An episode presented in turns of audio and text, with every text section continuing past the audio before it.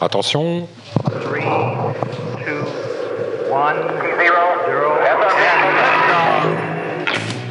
From somewhere in Paris City, in direct live with audience, it's Andrew Soleil. Tonight with your hosts, Philippe Benamou, Miss vivian, Viviane Bensoussan, History Man Jean-Laurent Trobet, Doc Mary Pascal Schleur, Ghosty Boy Frederic Vidal, The Mistress Mary-Françoise Blanchet, The Pilgrim Jean-François Dossard, Il est malade. and the great producer, Gilles Le Technique. And now, here it is, Under the Soleil. Soleil. Eh bien oui, bonsoir à, bonsoir à tous chers auditeurs. On est bien le vendredi 26 novembre, il est 20h et c'est votre rendez-vous euh, mensuel avec l'émission A2-3 Soleil sur Radio Delta. Et je dois vous avouer que nous avons une grande surprise euh, aujourd'hui parce que vous êtes de plus en plus nombreux à nous écouter en direct et en téléchargement des podcasts. Plus de 1 million de téléchargements de podcasts. Incroyable, Et Gilles. oui, c'est incroyable. incroyable. 1 million, Ça 1 nous million, plus cher, de hein, 1 la million, c'est-à-dire qu'en fait, en gros, euh, record battu, et puis nous talonnons de près France Culture et France Inter réunis. Et d'ailleurs, la direction de Radio France nous a contactés pas plus tard qu'hier, et oui, Vianne, pas plus tard qu'hier, pour nous proposer de nous intégrer dans la programmation pour la rentrée 2022. Et nous tiendrons donc euh, l'antenne de France Inter tous les soirs de 20h à 22h avec une nouvelle émission qui s'appellera L'heure du Delta Bleu avec Laura Adler Ouais. mais également l'antenne de France Culture les dimanches matins en remplacement de divers aspects de la pensée contemporaine jugés trop ringardes par la direction de Radio France. Mais nous hésitons encore à Radio Delta, nous, nous hésitons encore à répondre favorablement à cette invitation, tant les conditions ne sont pas satisfaisantes. En effet, les logements de fonction pour l'équipe de Radio Delta ne sont pas dans le 6e arrondissement, les voitures de fonction sont bien des Tesla, mais sans les options confort, et enfin les salaires des chroniqueurs sont dérisoires. À ce propos, euh, comment peut-on vivre décemment avec 3500 euros? Et donc, euh, nous nous sommes tournés vers RTL et Europe numéro 1 qui nous offrent des conditions financières beaucoup plus intéressantes. Ouais, nous, vous tiendrons, euh, nous vous tiendrons, chers Ouais, auditeurs, mal, ouais. au courant des suites à donner à ces propositions. Mais justement, euh, chers auditeurs, n'hésitez pas quand même à nous soutenir en envoyant, en envoyant vos dons, même dérisoires, sur, euh, sur le site d'Hello à 2. Même 2 euros, on prend. Oui, 2 euros, on prend, hein, oui. oui, forcément, quoi. Et oui, et oui, vous l'avez compris, euh, ce- tout ceci est un, tissu de mensonges parce que Radio Delta ment, Radio Delta ment, Radio Delta hein, n'en est pas allemande, elle est bien française, Radio Delta. Et ce soir, euh, nous allons vous parler du mensonge et plus précisément du mensonge et de la quête de vérité qui nous anime, nous, francs-maçons et francs-maçonnes, avec nos chroniqueurs, bien sûr, vos chroniqueurs favoris. J'ai nommé Viviane. Bonsoir Viviane. Bonsoir Philippe, bonsoir à tous. Eh oui, et puis à côté de Viviane, il y a Igor. Bonsoir Igor. Eh ben, bonsoir Philippe. Jocelyn, qui est pas très loin non plus. Bonsoir Philippe, bonsoir à tous. Et puis nos tout, pe- tout petits derniers qui vient d'arriver, qui s'appelle Roven euh, avec un V et non pas avec un W, et qui nous parlera du mensonge. Pas encore le au W, ce cinéma. sera un peu plus tard. Mensonge au cinéma. Bonsoir Roven. Exact- Oui, exactement, Philippe. Mensonge au cinéma. Ouais, cool. Voilà, je tiens à dire que Roven est un spécialiste de cinéma et qui tient un blog et on donnera l'adresse du blog euh, sur notre site.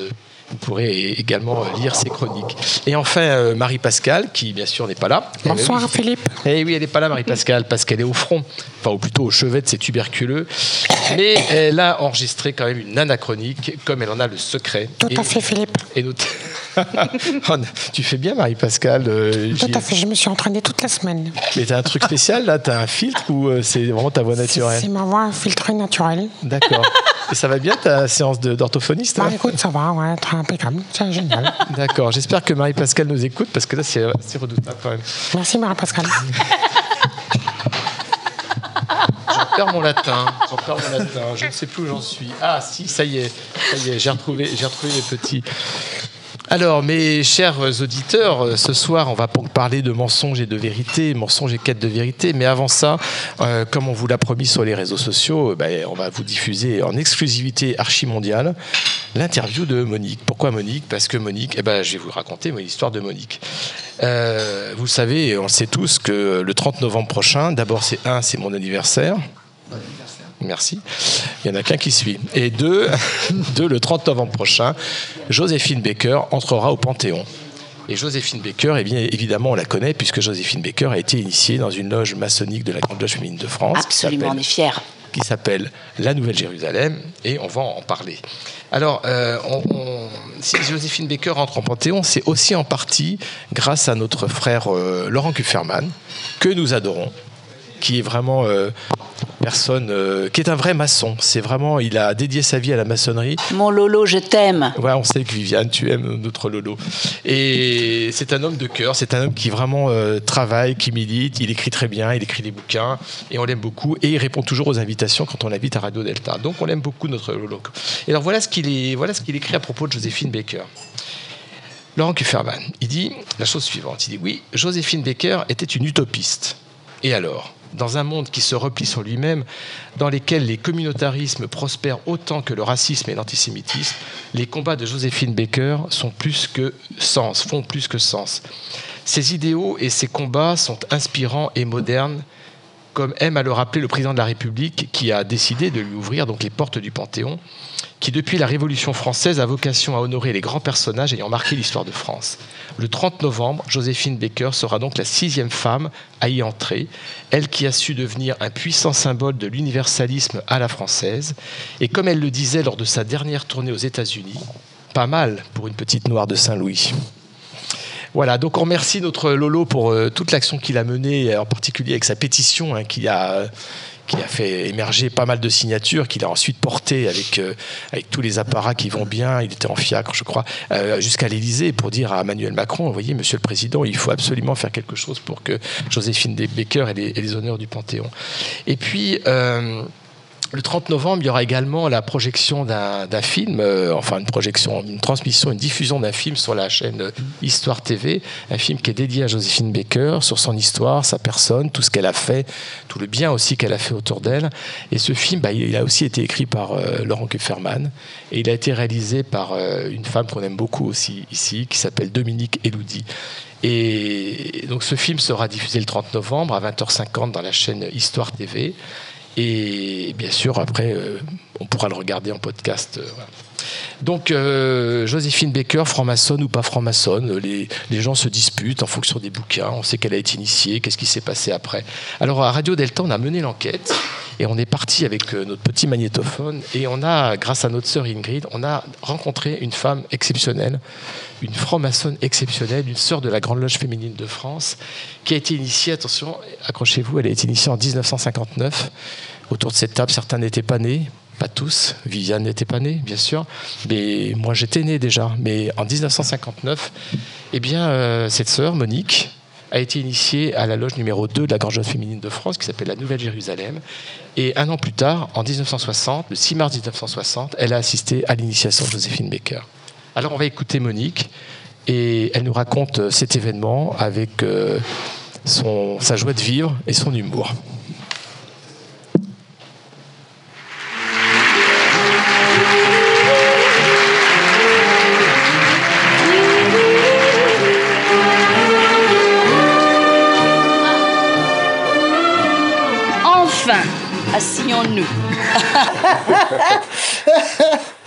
Oui, On est avec Monique, une sœur de la, de la Grande Loge féminine de France. oui. Et grâce à Ingrid, bah, on a pu euh, enfin, enfin rencontrer Monique, euh, qui est. euh, Ben alors oui. pourquoi Monique? Parce que Monique, elle a été initiée à la Nouvelle Jérusalem. En juin Ça 1959, commence à faire beaucoup là. hein. 62 ans. 62 ans de maçonnerie, Oui. toujours fidèle. Toujours. Oh oui, oui, oui, toujours. fidèle. toujours. Et première surveillante de la loge, aujourd'hui à Euh, Dieppe. Je ne sais pas. Mais et, et- et donc donc initié en, En 1959. Et notre. euh, Et en 1960 Et arrive en- une nouvelle sœur. Voilà, qui était, qui était cooptée par euh, notre sœur Drapaninski, qui était à l'époque vénérable maîtresse et qui en même temps était pianiste à l'opéra. Et c'est comme ça qu'elle avait connu euh, notre euh, Joséphine. euh, Donc Joséphine Baker. Joséphine Baker, bien par son nom. entendu. Donc elle était, elle était cooptée. Donc c'est- c'était, sa- c'est devenu sa marraine en fait. C'était sa marraine dans la loge. Je pense que ça devait être sa marraine. Voilà. Et il y avait des, il y avait son mari qui, qui était à la Grande Loge de France et qui lui aussi connaissait euh, Joséphine parce que certainement ils avaient réussi à, à la, à la rencontrer. Euh, je pense dans le métier où était. euh, Oui, si elle était pianiste, peut-être qu'elle avait, elle avait dû la rencontrer. donc, euh, elle, a- elle faisait répéter aussi notre sœur Drapanaski. Enfin bon, elle était vénérable de cette loge et elle nous a amené Joséphine Baker. Après, donc en fait, Joséphine, elle est, est-ce qu'elle a suivi le parcours de, de toutes les, les sœurs qui vont être initiées dans une loge maçonnique, c'est-à-dire une lettre de motivation, des enquêtes Ah oui, euh, oui, oui, oui, oui. Je oui. ne sais pas qui lui avait fait sa lettre, mais parce qu'elle elle avait quand même un peu de mal à, à parler français. hein. Oui, bien sûr. bien Bon, sûr. donc quelqu'un avait dû l'aider à faire sa lettre et ah, bah, elle était très très contente de rentrer, Ah oui. très heureuse. D'accord. Alors donc elle a eu ses trois enquêtrices et puis elle a, un matin, un dimanche matin, elle a été euh, initiée en 1960. Le Oui, 6 oui. mars. Voilà, 6 mars 1960. 1960. Donc à la Nouvelle-Jérusalem, à Elle Paris. Voilà, la Nouvelle-Jérusalem qui était le numéro 2 à Ah oui, l'époque. donc une ancienne loge. C'est une très, vieille- ancienne, très loge. ancienne loge. Oui, oui. Endroit à Paris. C'était euh, rue La Condamine, Ah oui, dans, le, d'accord. dans un petit temple qui était très, très, d'ailleurs très bien. Euh, on, on- la porte d'un immeuble donné dans la rue La Condamine, on avait, si on l'ouvrait, on avait un grand couloir et au bout, il y avait un petit hôtel particulier avec une cour pavée comme euh, en 1800 et quelques. Et euh, il y avait une rampe, on montait et bon, on arrivait dans l'entrée. Et alors, l'entrée, il y avait un comptoir, et il y avait une sœur qui recevait les sœurs et qui en même temps faisait donner, euh, on devait donner son mot de passe à cette sœur, qui était en même temps concierge Et qui habitait sur place. et qui habitait. Ah ben, elle habitait Paris, je sais pas si elle habitait pas dans l'hôtel particulier. Non, donc non. il fallait le mot de passe, Il fallait le mot de passe. enfin pour Ah pouvoir ben oui, rentrer, tout. évidemment, évidemment. Donc, la et- Condamine, dans le 17e. Donc, euh, euh, Joséphine, quand elle s'est présentée là, parce qu'il fallait, il fallait se présenter euh, dans cette entrée pour aller chercher notre fameuse robe. Donc, Joséphine a dû certainement venir chercher sa robe ou, ou elle l'a fait. euh, elle l'a fait euh, euh, Peut-être que quelqu'un est venu lui chercher. Enfin, j'en sais rien. Mais il y avait la robe. Il fallait la, il fallait la coudre. il fallait la coudre Il fallait la coudre avant l'initiation? avant l'initiation, parce qu'on Ah. devait la porter, on devait la porter toute cousue. J'ai toujours ma première robe. Elle était toute molle. C'était du tissu d'ecclésiastique. C'était au rayon ecclésiastique qu'on allait chercher le tissu. À la Samaritaine. C'était soit des soutanes, soit des robes pour les sœurs. Oui, voilà. Alors c'était plutôt des robes pour les sœurs. Et alors elles étaient molles, elles n'étaient pas en très beau tissu. Oh, ben, un jour je vous la montrerai. tu verras. c'est- Ah, excellent. Et alors, c'est comme ça qu'on a commencé. On prenait les morceaux qu'on Ah, nous donnait oui. dans un sac, Ah, et puis on rentrait chez soi et on faisait la robe. D'accord, d'accord. Et il fallait apporter la robe, les gants. Donc ça a bien Euh, changé, hein, maintenant. euh, Oui, maintenant C'est du prêt à porter, hein. Alors, pas de poche à la robe, surtout pas, parce que on avait une sœur qui disait Ah non, si vous mettez des poches, c'est que vous êtes des feignantes. Parce qu'on vous mettrait vos mains dans vos poches. Et il faut pas mettre les mains dans les poches. Mmh. Donc, il n'y avait pas de poche. D'accord. Donc Joséphine a, a dû faire coudre sa robe et puis le jour de le dimanche matin euh, du 6 euh, mars, Mars, oui. elle est donc elle s'est donc présentée. Et il y avait d'autres candidates ou elle était Elle était seule toute seule. Elle était toute seule. Oh bah oui parce que c'était la vedette, elle était C'était un peu, c'était une tenue exceptionnelle en fait. Ah parce exceptionnelle elle parce qu'on se connue. réunissait le jeudi nous. Ouais. Mais là c'était le dimanche. Et il y avait donc il y avait, j'imagine, pas mal d'invités à cette tenue. Ça devait- C'était rempli, Rempli. rempli, rempli. Mais alors vraiment. des hommes et des femmes. Des hommes et des Enfin, femmes. des Ah femmes il y avait qui, qui s'était présentée euh, à la porte, et puis euh, des sœurs qui venaient d'autres loges. Enfin bon, oh, il y avait un monde. C'était, on était étouffés. C'était Bon, un événement. C'était presque bah- comme l'initiation de Voltaire. Pareil. Donc Joséphine a été mise dans la chambre, dans le- le- la, la- la petite, euh, le le, petit le coin. petit cabinet de réflexion. Le cabinet de Voilà. réflexion, c'était, c'était une cave avec du charbon au bout. Il y avait de la tourbe au bout. Et alors il y avait une table misérable avec euh, tous les, les bon le, le, le sel, le machin, le- et, euh, et puis la pancarte. Ah oui, Et vitriol. tout ça, on était dans le noir avec juste une bougie. Alors pour pour faire le testament, c'était pas mal.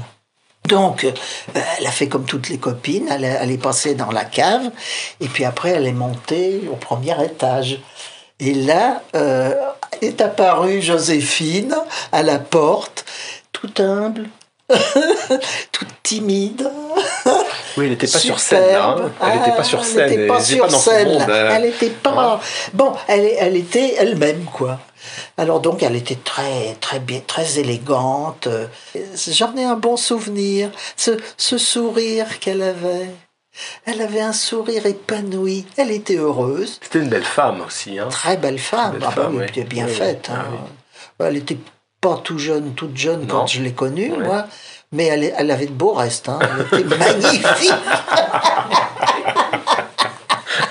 Elle était très belle. Et puis c'est surtout ce sourire qu'elle avait. Ouais. Un sourire, on avait envie d'aller vers elle parce qu'elle était tellement souriante, tellement agréable. Bon, pieds nus, bien entendu. Tic, tic, tic, tic, tic. Elle a fait ses trois voyages, euh, comme toutes les autres sœurs. Et puis, euh, elle a été. euh, donc, euh, on lui a donné toutes les instructions comme tu as eu. Et elle était là. Elle avait donc son parrain et sa marraine qui étaient derrière elle. Et je pense que ça devait être le, le couple Drapaninski qui devait être ses, par- ses parrains et marraines. Et puis, on lui a remis sa médaille. Et après, elle s'est assise euh, comme tout le monde. Elle a eu sa rose. Et, Et donc, là, elle, elle, a est devenue écouté. apprentie comme toutes les autres Et elle est devenue apprenties. apprentie comme, tout le- comme toutes les autres apprenties, comme nous. Elle était avec nous. J'étais moi. Apprentie, oui, parce Ah oui, très peu de temps. en j'avais fait, mon hein. petit tablier blanc qui avait la bavette. Et oui, on a tous eu ça. Et alors Donc bon, en fait, ben, c'était un nouvel apprenti ou une C'était nouvelle apprentie une qui nouvelle euh, apprentie. ah oui, oui, oui, oui. Elle a, elle a été traitée comme n'importe quel apprenti. Euh, Il n'y a pas eu de d'exception. Elle a subi ses trois voyages. Mm. Elle, a, elle a répondu aux questions. Elle a fait son serment comme n'importe qui. Elle s'est mise à genoux pour, euh, pour être euh, Ouais. euh, sacrée. Pareil. Mais ça devait, ça devait être impressionnant quand même d'avoir en face de soi, même si Bah. on se dit c'est une apprentie comme les autres ou une profane qui va devenir apprentie, ça devait être impressionnant de se dire c'est quand même Joséphine Baker, Ah c'est oui, pas oui, ah c'est quand même un personnage euh, qui était déjà très connu à l'époque. oui, en bah, tous 60, les yeux étaient braqués sur Ah elle. hein, ça, Bon, elle avait l'habitude en hein. même temps. Oui, elle avait l'habitude. Oh ben oui, elle était à l'aise. Elle, avait le sourire. Elle, oui, oui, elle était très. Puis c'est comme ça que ses cheveux. C'est coquette. coquette en plus, très coquette. Et après, est-ce que vous avez, après donc il y a eu une, Alors- après la cérémonie, il y a eu, euh, j'imagine, des Ah, agapes ben, ou un de- cocktail ou il y a eu, euh, oui, il y a eu un cocktail. euh, qui s'est qui s'est passé euh, où tout le monde alors tout le monde l'a embrassé bon ça, ça a fait un monde ça a fini, il était 3 heures de l'après-midi, euh, parce qu'il fallait embrasser euh, Joséphine, et, et allons-y, et allons-y. Bon. et puis, bon, tout- chacun trinquait. euh, bon, puis elle est repartie dans sa voiture avec son chauffeur. Ah, c'est classe. Ah oui, c'était classe. Oui, oui, c'était très classe. Mais euh, elle était, euh, elle était rayonnante, elle était à l'aise, elle était heureuse. Mais après. Qu'est-ce qui s'est passé après? Parce que c'est ça aussi la après, question. Elle n'est jamais revenue. Elle est jamais revenue. en Europe. Jamais revenue. jamais. Elle envoyait des lettres à la, à la vénérable en mettant ma bonne mère, je suis en Amérique, je suis en ceci, en cela. Enfin bon, elle voyageait beaucoup. Et moi, à mon avis, je pense que Joséphine n'a pas euh, compris ce que c'était que la franc-maçonnerie. Elle a cru que c'était une œuvre de bienfaisance. Euh, elle, Ouais. a, elle a attendu qu'on lui verse de l'argent dans ses pour pouvoir euh, faire tout, tout le bien qu'elle euh, Mmh. qu'elle voulait faire. Moi, je pense que cette, euh, cette sœur, parce que c'est une sœur, Mmh. euh, elle a été, dé- je ne sais pas si elle a été démissionnée ou si elle a démissionné. Ça se peut bien qu'elle ait été euh. radiée, elle venait jamais. Oui. Bon, elle s'excusait, mais elle venait jamais. Mmh, Et en fin de compte, euh, elle, elle a cru que c'était une, une, une œuvre de bienfaisance. Je crois qu'elle était sincère dans, dans, son, dans ce qu'elle a fait. Et bon, elle s'est aperçue que c'était pas possible, que on n'était pas une œuvre de bienfaisance. Et bon, elle a- donc Oui, elle n'est plus jamais Il y revenue. avait peut-être une régularité qui était demandée, qui n'était pas compatible Qui avec n'était pas euh, compatible faisait, avec son travail. et- Voilà. Et moi, je pense qu'elle est. on l'a gardée dans notre cœur quand même, cette, euh, cette sœur. Parce que elle était. C'était pas en vedette qu'on la prenait. Oui, bien sûr. C'était en, en femme responsable. On avait beaucoup de beaucoup de- de- d'amitié pour elle, vraiment. Parce que euh, elle a fait tellement de bien autour d'elle. Elle ne supportait pas la misère. Elle avait connu ce que c'était. Elle ne supportait pas la misère. Et, c'est- et je pense que dans son, dans, dans son caractère, dans sa façon d'agir, c'était quand même une franc-maçonne. Et je lui rends bien euh, hommage parce que c'était une sacrée bonne femme.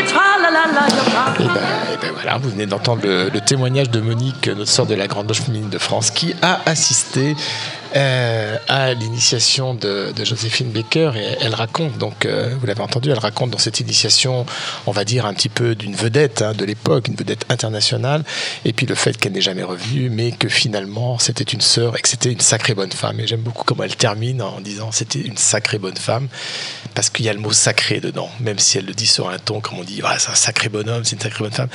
Elle a été sacrée, euh, elle a été sacrée.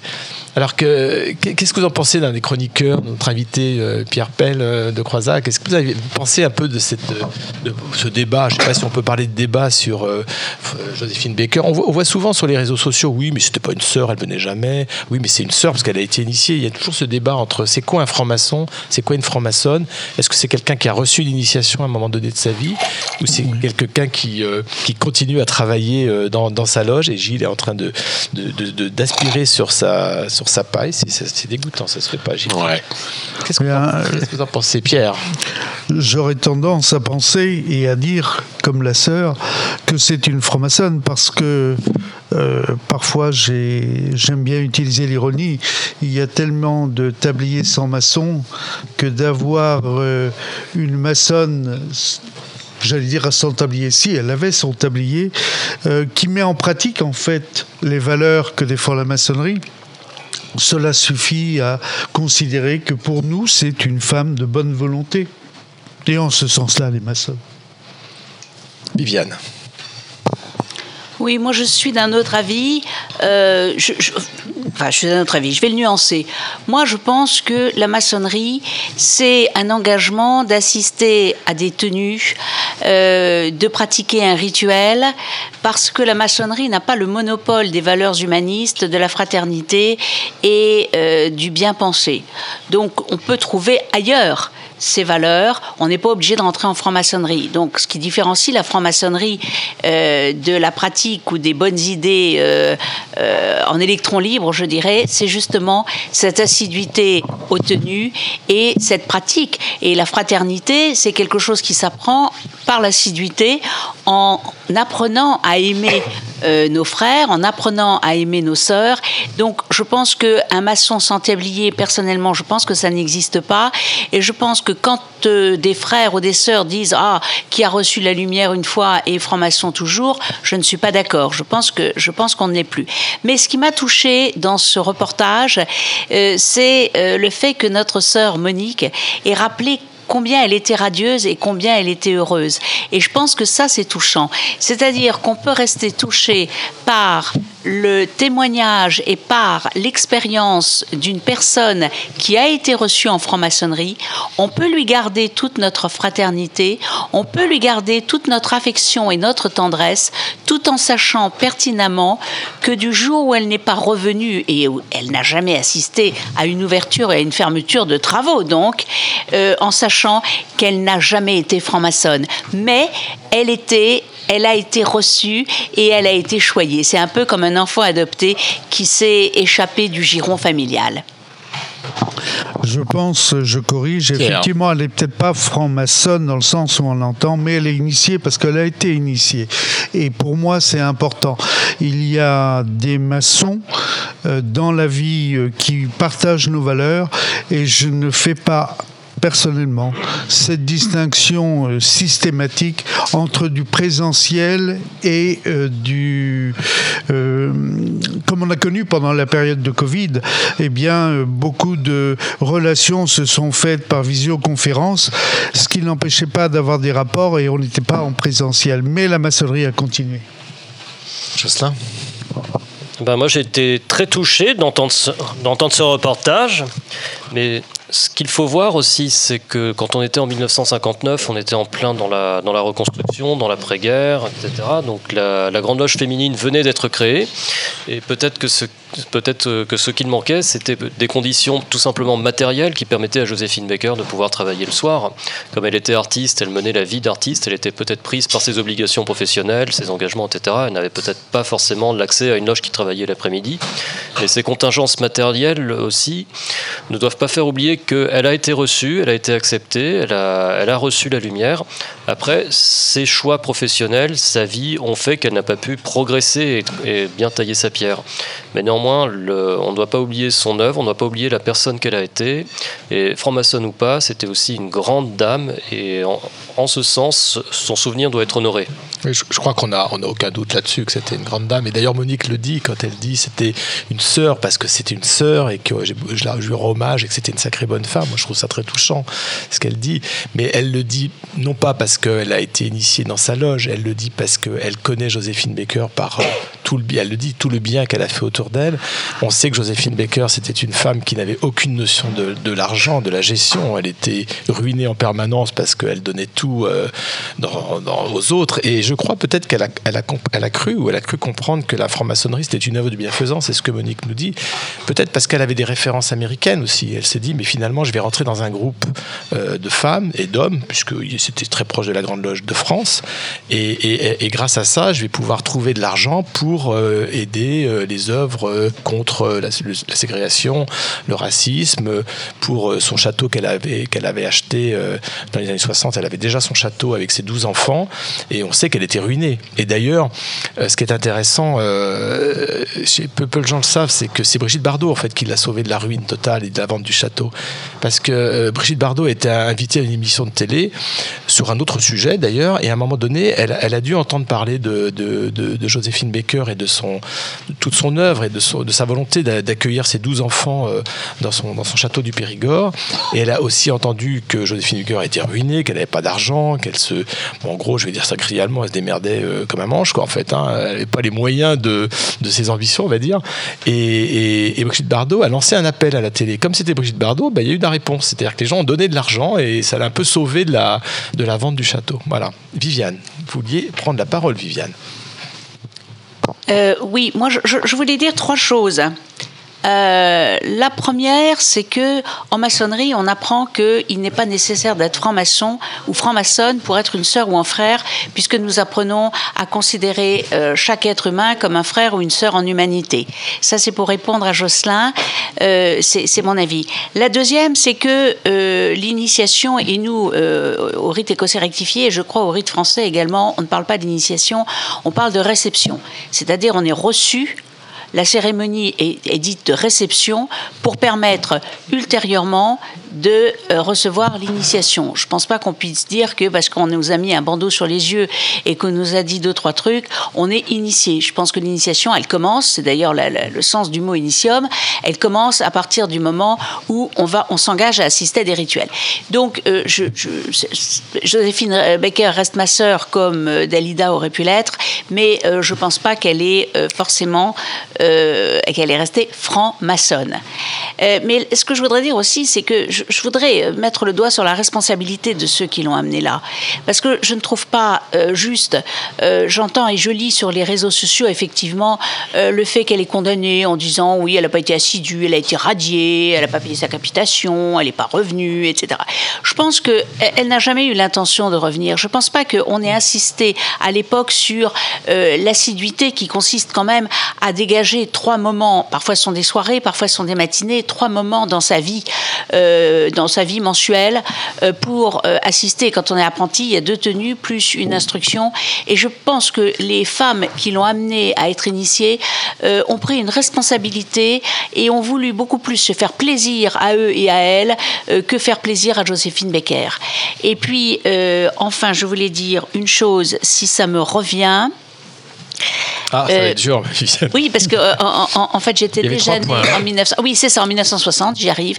C'est qu'en 1960, la Grande Loge féminine de France ne se reconstruisait pas. Elle avait déjà 15 ans et donc elle était, euh, elle était en vie. Voilà, ça c'est encore pour euh, euh, émettre une, un, une- une- un autre avis que celui que Jocelyn, euh, qui est pas à la Grande Loge féminine de France, euh, a pu émettre. Ça se saurait. Si Jocelyn était à la Grande Loge féminine de France. Et, et- et- et c'est vrai que Monique, alors évidemment, l'interview dure un peu plus longtemps et après, je le, je publierai un jour, il faudra que je fasse le montage. Elle nous, elle nous raconte justement euh, ce qu'elle a vécu dans les années 60 à la Grande Loge féminine de France et en particulier l'histoire de la robe et plein d'autres choses comme ça, plein d'anecdotes euh, assez Ouais. savoureuses. Et le fait, par exemple, que les séances d'instruction étaient menées par des hommes de la Grande Loge de France. Parce que les femmes n'étaient pas encore assez instruites, entre guillemets, où elles avaient besoin peut-être de se former à la pratique maçonnique, de l'instruction des apprentis, des compagnons, etc. Donc c'est intéressant d'avoir aussi ce, retour que personnellement je, ne connaissais pas. Un dernier point peut-être, euh, Pierre? Oui, euh, je connais des cas comparables. J'ai eu dans ma loge Antoine Sfer, qu'on ne voyait jamais d'ailleurs. Euh, il venait comme conférencier, mais en dehors de ça, on ne le voyait pas. Je pense aussi à une personne connue comme Voltaire. Ah qui oui, mais qui a eu la bonne chance de mourir mais quelques- qui, quelques semaines euh, après. en fait, Ouais, euh, mort. on revendique et qui euh, a fait des écrits, je dirais presque anti-maçonniques dans sa démarche. Alors quand je vois une, une sœur, malgré tout, euh, comme euh, Joséphine Becker, qui a fait à l'extérieur ce qu'on demande aux frères de faire, donc à l'extérieur du temple, euh, je m'incline, même si elle n'est pas forcément considérée comme une maçonne euh, au titre plein qu'on pourrait lui donner, pour moi elle reste une initiée. On va enchaîner sur la deuxième partie de l'émission. Merci à tous. Et vous retrouverez cette, euh, cette interview de, Monique en podcast sur La Parole Circule, sur le site de Radio Delta.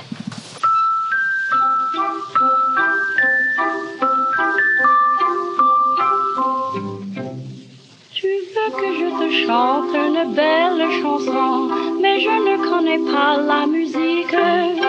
Je peux, si tu le veux, prendre quelques leçons et suivre les concerts symphoniques. Mais je trouve ça bien inutile, fatigant et difficile. Alors, si tu veux m'écouter, je vais faire l'effort et je vais chanter sur deux notes. Je te dis que je t'aime sur trois notes. Je te donne mon cœur sur quatre notes. Je développe le thème et puis toute la gamme. Chante mon bonheur sur deux notes. Je vais mettre caresse sur trois notes. En amour frisson sur quatre notes. Pourquoi pas nos ivresses? Et puis toute la gamme. J'ai fini ma chanson. Tu trouves qu'elle est trop vite faite? Bien vois-tu, suis déçu. J'en connais de beaucoup plus bêtes qui ont plus. Ah bah c'est à moi. C'est à moi. C'est dur de, de chanter. Ah non, je vais pas chanter. C'est dur de parler après. Tout à fait, c'est à toi. Après. Alors on va aborder la, la deuxième partie de l'émission, le mensonge et la quête de vérité. Radio Delta. Gilles est toujours surprenant dans ses jingles. Bon. Affabulation, affabulation, artifice, baliverne, blague, bobard, boniment, calomnie, canular, carotte, charlatanisme, contre-vérité, dissimulation, duplicité, duperie, erreur, fable, fabulation, fanfaronnade, farce, fausseté, feinte, fiction, flatterie, fourberie, frime, imposture, inexactitude, invention, jésuitisme, menterie, mystification, mythe, mythomanie, néant, parjure, postiche, salade, simulacre, simulation, sournoiserie, tromperie, vanité. Ah, que notre langue est riche pour nommer le mensonge. Si courant et si difficile à définir, le mensonge, c'est le contraire de la vérité. Ah oui, en voilà une bonne définition, simple et efficace. Mais est-ce si simple? Transformer, déformer, altérer, occulter la vérité en totalité ou bien souvent en partie, voilà ce qu'est le mensonge. Mais plus encore, le mensonge se caractérise par l'intention. S'il y a mensonge, c'est qu'il y a menteur. Et pour qu'il y ait mensonge, il faut que le menteur mente de sa propre volonté et en ayant conscience qu'il ment. Volonté et conscience, voilà encore deux conditions premières pour que l'on puisse qualifier une expression de mensonge. Allons plus loin. Loin. S'il y a intention de mentir, c'est que le mensonge apporte du profit, que ce soit au menteur ou tout au moins à son image ou à celui ou à ceux à qui s'adresse le mensonge. Ainsi, si je dis, bah, hier j'ai couru 15 km hier matin et bah, j'étais même pas fatigué. Il s'agit d'un mensonge qui me fait passer pour un grand sportif alors qu'en réalité je suis même pas capable de courir après le bus.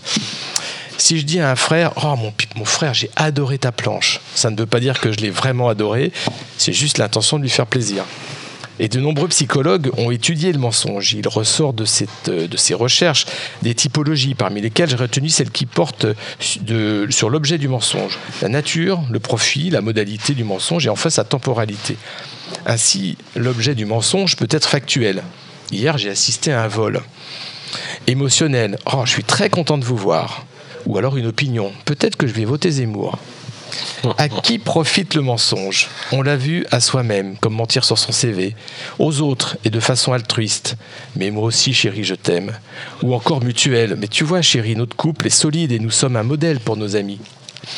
Ou alors, ou alors, on peut aussi mentir par omission et de façon active. Enfin, le mensonge peut être préparé, spontané ou habituel. Le mensonge altruiste est peut-être celui qui est le plus fréquent et le plus accepté. Mentir pour le bien de quelqu'un. Tenez, l'autre jour, ma collègue était allée chez le coiffeur et je, la trouvais qu'elle ressemblait à un caniche. Bon, évidemment, je lui ai pas dit. Je lui ai dit juste euh, Ah, Isabelle, euh, ça va bien votre coiffure Vous êtes allée chez le coiffeur. Et elle me répond qu'elle a essayé une nouvelle coiffure et je lui dis Ah, ben, je trouve ça que ça vous va bien. Et ce à quoi elle me répond Oh non, moi je trouve que je ressemble à un caniche. Et même si on est d'accord pour dire que ce n'est pas bien de mentir, le mensonge permet de vivre en société. Et j'ai même trouvé le terme de outil de survie sociale, ou mieux encore de lubrifiant social, pour le qualifier. Alors nous allons en débattre, évidemment, tous ensemble avec notre chroniqueur, nos chroniqueurs et nos chron- nos chroniqueuses et notre invité Pierre.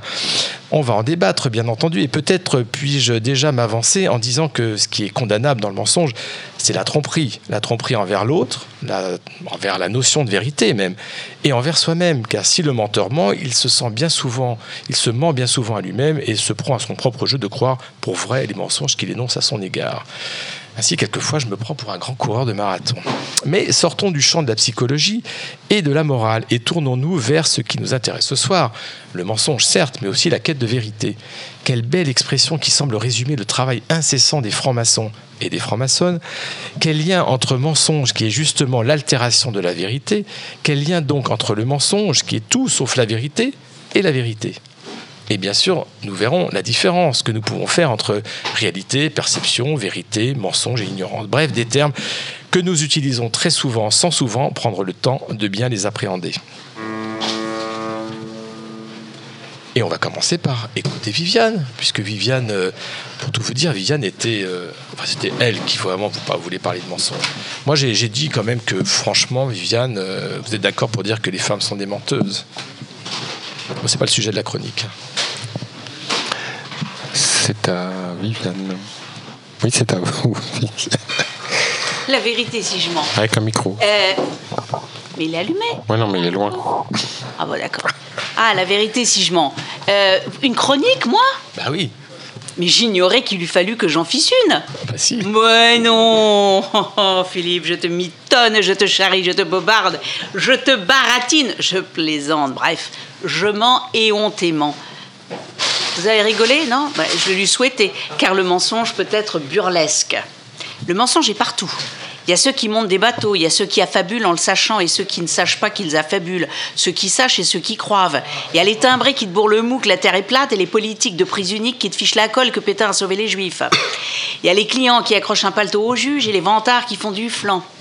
Il y a les coquettes qui t'enfument sur leur âge. Il y a les bonimenteurs qui t'embrouillent pour qu'on achète leur tissu. Un tissu comme ça, mais nulle part tu le trouves de cette qualité, la vérité si je mens. Et quand je vous dis je mens, est-ce que je dis la vérité? Bref, mentez, mentez, il en restera toujours quelque chose, car finalement, tout bien réfléchi, le mensonge est une voie d'accès à la vérité. Les petits garçons naissent dans les choux et les petites filles dans les fleurs. Il y en a dans les choux-fleurs. Bon, c'est un bon début. Il en va ainsi des contes et légendes de notre enfance, de la Bible, dont on ne sait ni quand ni comment elle fut écrite, mais qui offre une voie de sagesse pour qui veut bien en comprendre la symbolique. Qui va croire que la Terre a été créée en sept jours, qu'elle s'est peuplée des enfants conçus par les deux frères ensemble, fils d'Adam et d'Ève, dont l'un a d'ailleurs tué l'autre, ou que Mathusalem a vécu 969 ans? Et pourtant, c'est dans ces pieux mensonges, c'est le cas de le dire, qu'on va trouver les dix commandements qui, loin d'être des dogmes destinés à servir la religion des hommes, sont les principes du bon sens. Tu ne tueras point, tu aimeras ton prochain comme toi-même, tu respecteras ton père et ta mère, etc. Il en va de même de notre démarche maçonnique entièrement fondée sur des mythes, c'est-à-dire des vrais faux récits à portée initiatique, et notamment celui d'Iram, dont on ne trouve quasiment pas de traces dans la Bible, à l'exception de quelques lignes qui confirmeraient qu'il a coulé deux colonnes à la une et une mer d'airain. La légende d'Iram est l'interpolation, c'est l'interpolation, par définition, qui va amener le maçon sur le chemin de la vérité. Dans l'un des grades du rite écossais rectifié, que je pratique si vous ne le saviez pas, on annonce même au candidat que tout ce qu'il a vécu et entendu jusqu'à présent n'était qu'une ingénieuse fiction. Alors, pourquoi? Eh bien parce que... Parce que l'objet de la démarche maçonnique est justement de se défaire des illusions, des apparences et des idées trompeuses. Elle doit nous amener à la conscience du faux, dont nous sommes, nous, frères humains, et moi personnellement sœur, l'illustration pour nous retrouver sur le chemin de la vérité. La maçonnerie nous permet d'identifier le doute avec certitude. Pourquoi chercher la vérité si elle nous était déjà donnée? La maçonnerie nous apprend que pour progresser, nous devons nous défaire de tout préjugé, tout conditionnement social, éducatif, nous déformer, apprendre à nous connaître pour retrouver notre sens, notre unité. Cette démarche passe par l'éveil de la conscience auquel les mythes et légendes nous amènent. L'emblème parfait en est le miroir qui nous renvoie le mensonge de nous-mêmes. Œil droit à gauche, épaule gauche à droite. Notre miroir, si précieux symbole au long de notre parcours maçonnique, parce qu'il nous restitue une image inversée, nous rappelle en permanence les dangers des apparences, il nous oblige à une vigilance toujours accentuée, en vue de retrouver des traits réels, vrais, contraires à la virtualité.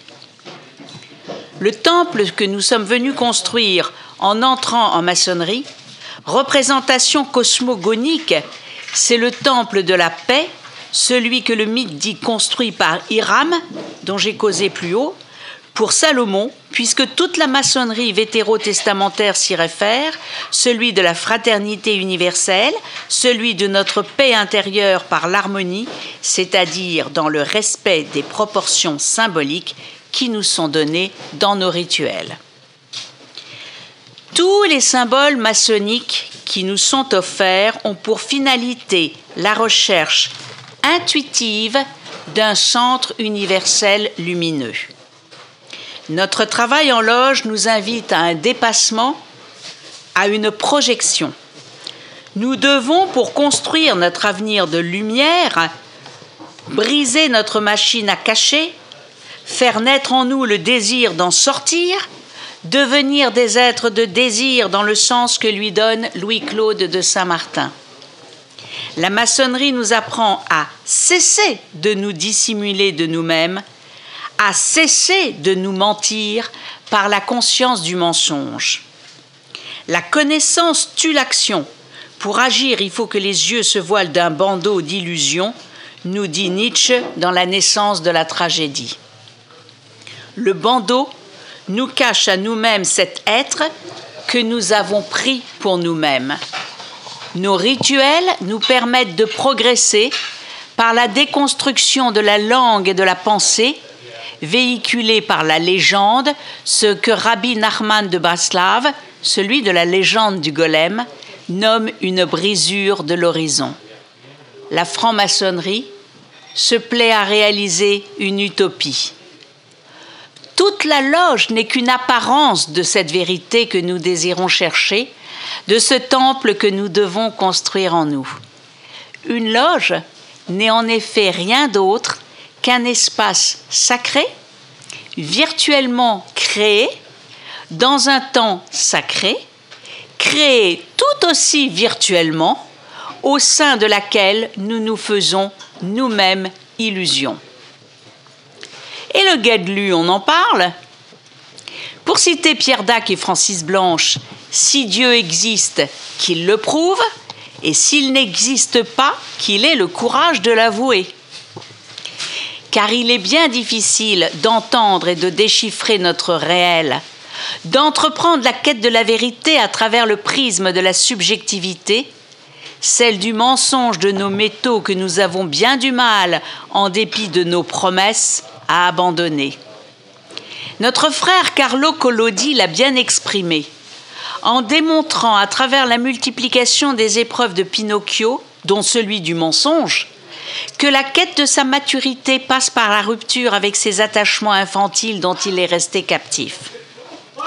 La maçonnerie nous propose de même de réaliser un impossible rêve si nous voulons bien mourir à celui ou celle que nous croyons être et renaître en celui ou celle que nous ne voyons pas.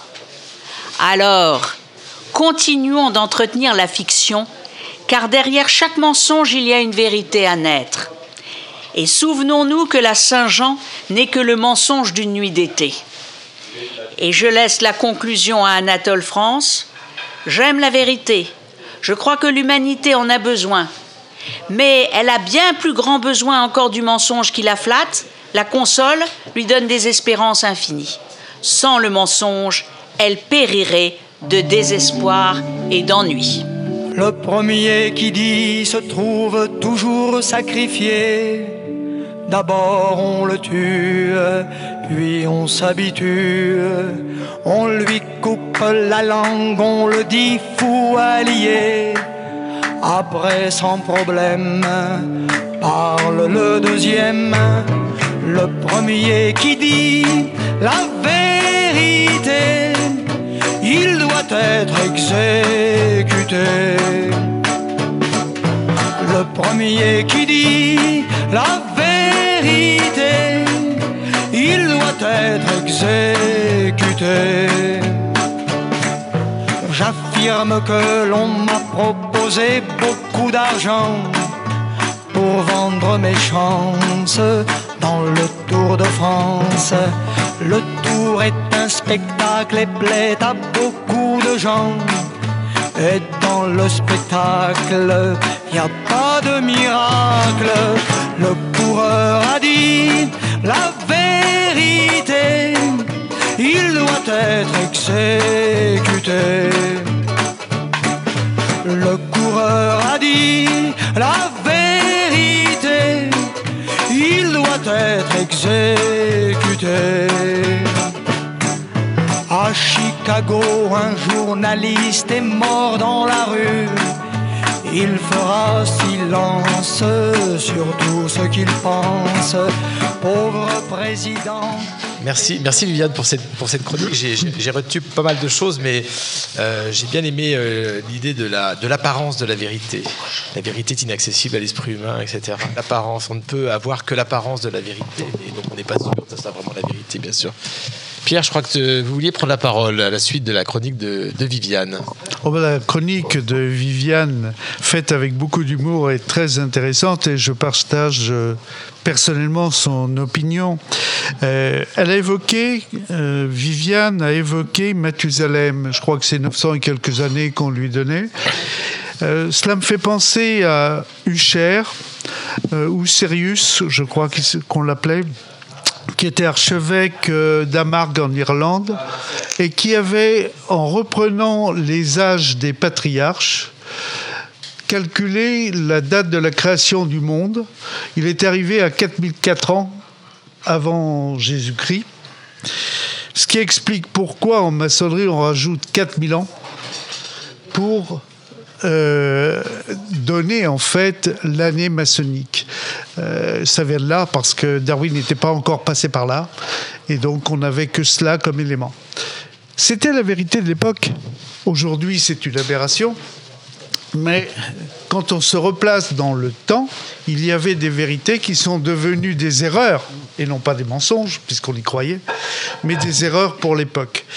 Alors, ce que Viviane nous dit euh, est d'autant plus intéressant qu'elle touche un point fondamental. Euh, la vérité n'est pas la réalité. La vérité est la représentation du réel. Je vais prendre un exemple. Celui d'un promeneur qui euh, marche sur un chemin. Le chemin est réel. Lui est réel. Et là, nous sommes dans la réalité. Il a dans les mains, pour pouvoir se diriger, une carte.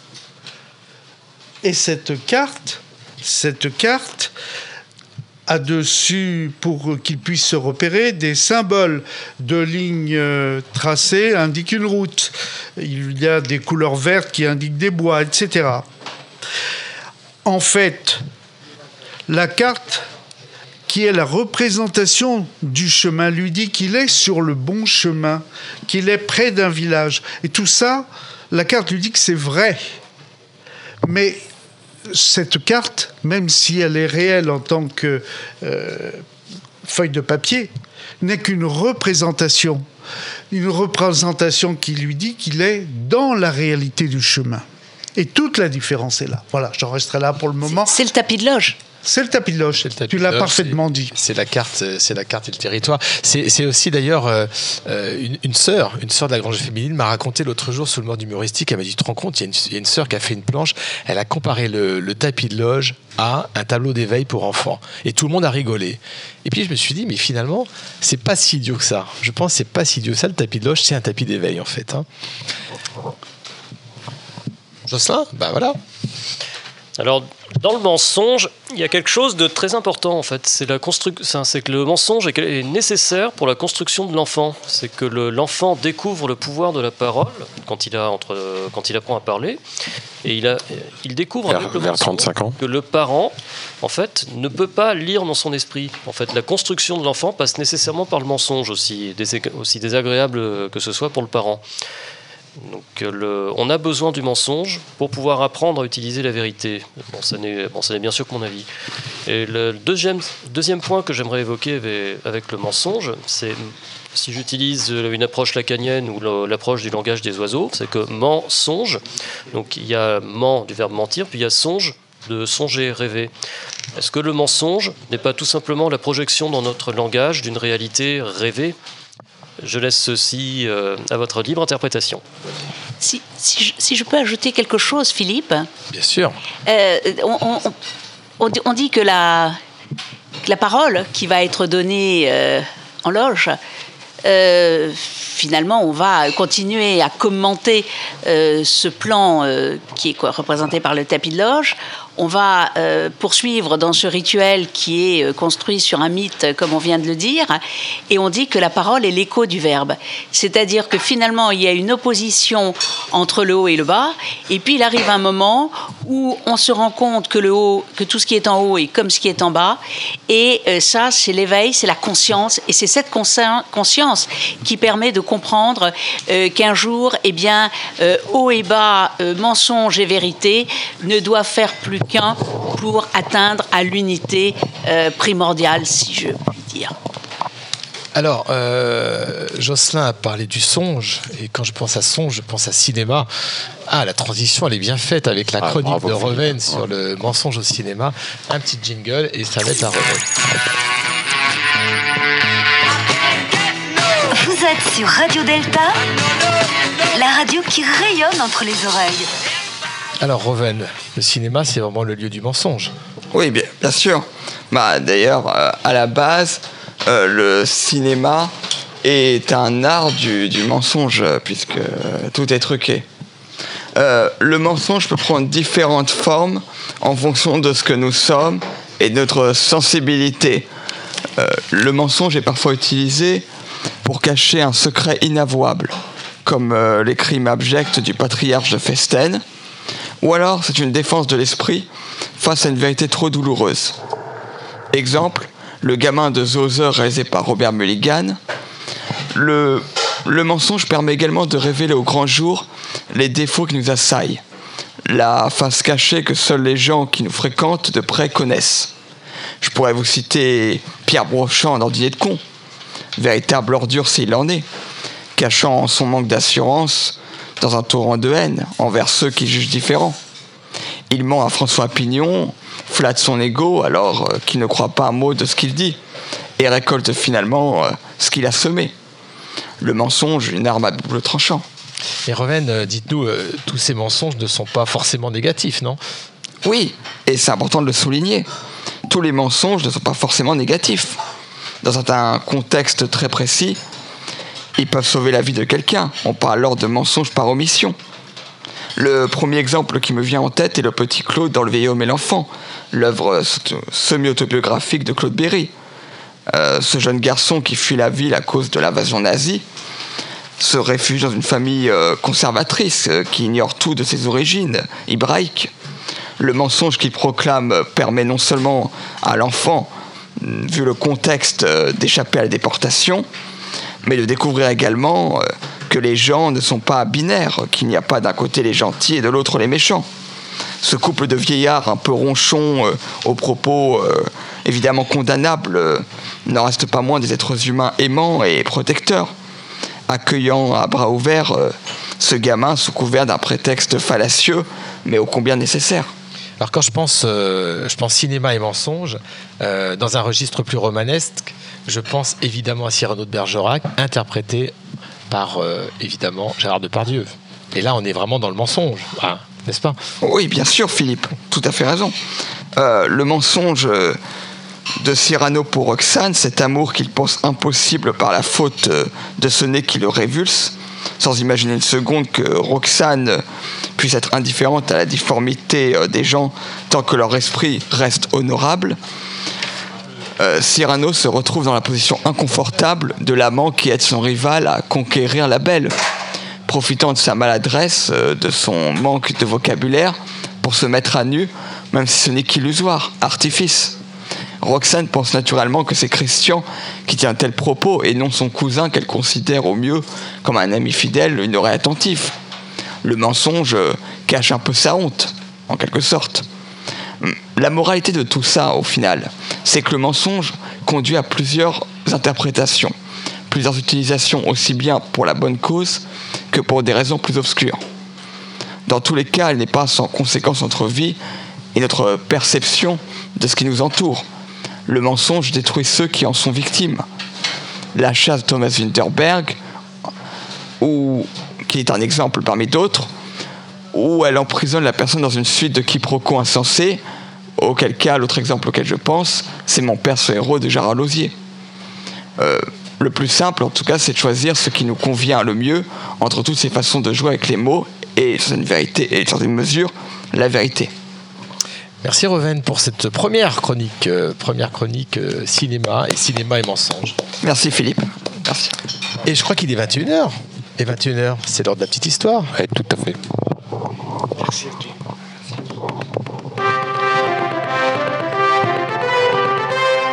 Aujourd'hui, nous recevons le témoignage d'un viticulteur qui va nous expliquer d'où vient le Beaujolais nouveau.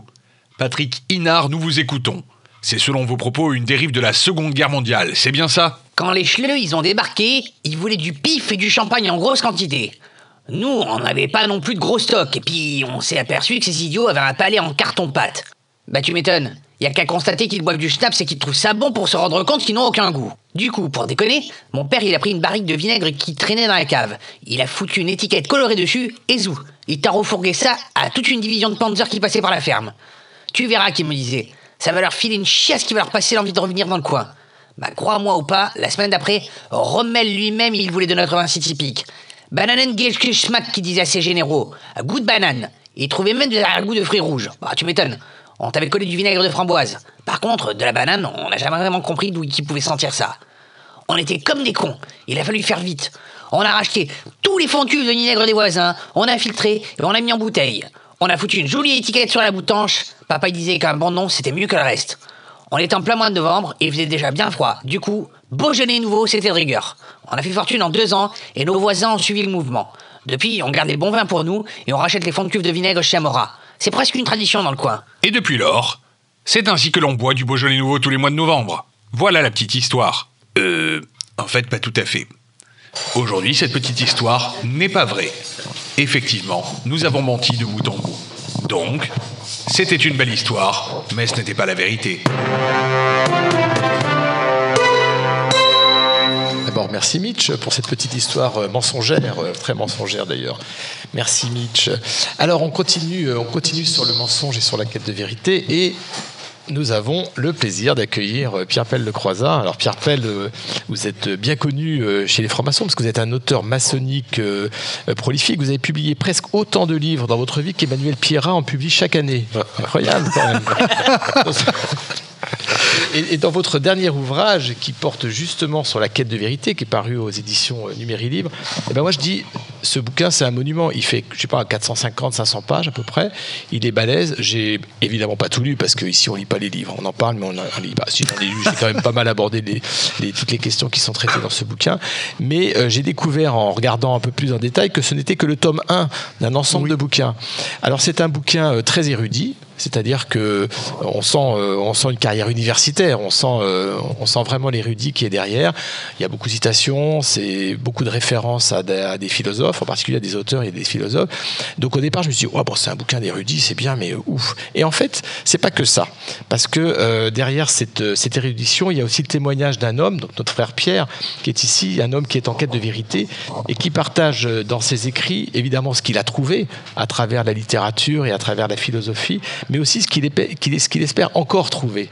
Et c'est pour ça que c'est pas un livre qui s'appellerait La vérité, mais c'est bien un livre qui s'appelle La quête de vérité. C'est ça qui est, important et qui nous anime. Et je pense qu'on est assez d'accord euh, ici pour dire que on l'a pas trouvé cette vérité, sinon on serait pas autour de cette table. Alors, euh, il y a un autre truc qui m'a bien plu, c'est qu'il y a un chapitre sur euh, cette plaque d'égout qui représente une bouche dans laquelle on place sa main. Je crois que c'est en, Italie, hein, si je me trompe pas. C'est en Italie, à Rome. C'est une ancienne plaque d'égout qui a 1200 ans, qu'on appelle la bouche de la vérité. Et la tradition dit que lorsqu'on met la main dans cette bouche d'égout, qui en fait représente une espèce de visage à la Zeus, euh, si on ment, la bouche se referme sur la main. Et alors, euh, dans la quatrième de couverture du bouquin, il y a une photo où vous êtes devant cette, cette bouche. Alors, la question que j'ai envie de vous poser, euh, j'imagine que vous avez mis votre main euh, dans cette bouche de vérité. Avez-vous été mordu? Avez-vous pu retirer votre main sans blessure? On constate ici qu'il n'y a pas de blessure à la main. Donc, mon très cher frère Pierre, j'ai envie de vous poser une question. Est-ce qu'il vous arrive de mentir? Alors en l'occurrence, euh, je ferai une réponse euh, puisque vous faites allusion à cette bouche d'égout. Je ferai une réponse par une autre représentation, celle de Cranach l'Ancien, qui euh, image euh, euh, un lion. Là, c'est plus une, bouche d'égout, c'est un lion dont la bouche se referme sur la main du menteur. Et l'image que représente Cranach l'Ancien, c'est celle d'une femme qui a un amant et elle fait déguiser son amant en fou. Et euh, son mari, qui a des doutes, l'amène devant la bouche du lion pour voir si elle dit la vérité. Et elle dit, ben, ce folle, ce fou qui est à côté de moi m'a touché, lui. Oui, effectivement. Mais c'est le folle, le fou. Et finalement, elle ne reconnaît pas que c'est son amant. Elle n'a pas vraiment menti. Et donc, elle a trompé la vérité par la ruse. Voilà ma réponse. Alors quand, Viviane tout à l'heure a abordé, euh, évidemment euh, avec sa, sa, façon de, chroniqueuse de, Radio Delta, elle a parlé d'apparence de vérité, elle a parlé aussi d'illusion aussi beaucoup. Euh, quand on, est en quête de vérité, alors déjà il y a un point qu'il faut qu'il faut un peu décrypter, c'est-à-dire que vérité on l'écrit toujours avec un V majuscule, comme s'il y avait des vérités pluriel, une vérité avec un V mi- minuscule qui serait une vérité de tous les jours, qui pourrait presque s'apparenter à la réalité, au réel, à ce qu'on voit. Et puis il y a autre chose. Et le fait de mettre une majuscule signifie qu'on est au-delà de justement de ce réel, on est presque dans une métaphysique. Euh, donc c'est quoi cette vérité avec un V majuscule? Comment on peut en parler et comment on peut écrire dessus alors que finalement on n'est qu'en quête de cette vérité qu'on ne peut jamais l'approcher? On ne peut jamais l'atteindre. Euh, il faut remonter. On peut l'approcher, bien sûr. Euh, il faut remonter à l'époque antique. On l'appelait l'aletheia. L'aletheia, la vérité. Mais si on décompose le mot, c'est aletheia, l'été. Le l'été, c'est le fleuve de, qui, de l'oubli qui permet aux êtres de renaître. Aletheia, c'est l'inverse, c'est-à-dire que on chasse l'ignorance. Et il ne faut pas oublier d'ailleurs que euh, on présente la vérité voilée. Si elle est voilée, c'est qu'on ne peut jamais l'atteindre. Il y a beaucoup de mythes qui font allusion. Prenons le mythe de-. Donc, euh, celui qui a, celui euh, créé le labyrinthe, euh, Dédale, est enfermé avec son fils Icare dans le labyrinthe et il essaye de s'en échapper par l'intermédiaire d'ailes qu'il colle sur ses épaules. Avec de et la il glu. vole. Avec de la glu. Avec de la glu. Il vole, il vole, il s'envole, mais Icare s'approche trop près du soleil, ses peines fondent et il tombe dans la mer et se noie. Qu'est-ce que ça et veut son dire père lui dit attention, ne t'approche pas trop près du soleil. Voilà. Et il n'écoute pas son père aussi. hein. Il n'écoute pas son père. Il n'écoute pas la tradition. Et comment on peut le traduire pour nous, ce mythe? Ben, C'est que celui qui s'approche trop près de la vérité absolue, en fait, est aveuglé. On ne peut jamais atteindre une vérité absolue. On peut, à la limite, approcher des vérités qui sont humaines, quotidiennes. Mais euh, on n'a pas la possibilité, euh, comme Platon le, prét- le prétendait, de connaître le beau, le bien, le vrai. Euh, simplement, nous sommes dans une caverne et nous ne voyons que les ombres portées sur la caverne de ces principes qui nous éclairent. Alors quand Jésus dit je suis le chemin, je suis la vérité, ben voilà, c'est tout bête, c'est tout simple. Il suffit de suivre. On est déjà la vérité. Oui, alors j'ai traité ce sujet. euh, il y a plusieurs façons de le prendre. Dans le, livre, j'ai été amené à traiter de la vérité absolue et des vérités relatives. Oui, de la vérité absolue, donc euh, de cette fameuse aletheia. On, on ne peut pas l'atteindre, on peut s'en approcher. Donc, euh, un philosophe avait dit, je crois que c'est Heidegger, mais je ne suis pas sûr, il avait dit, en fait, toute vérité est vérité de quelque chose.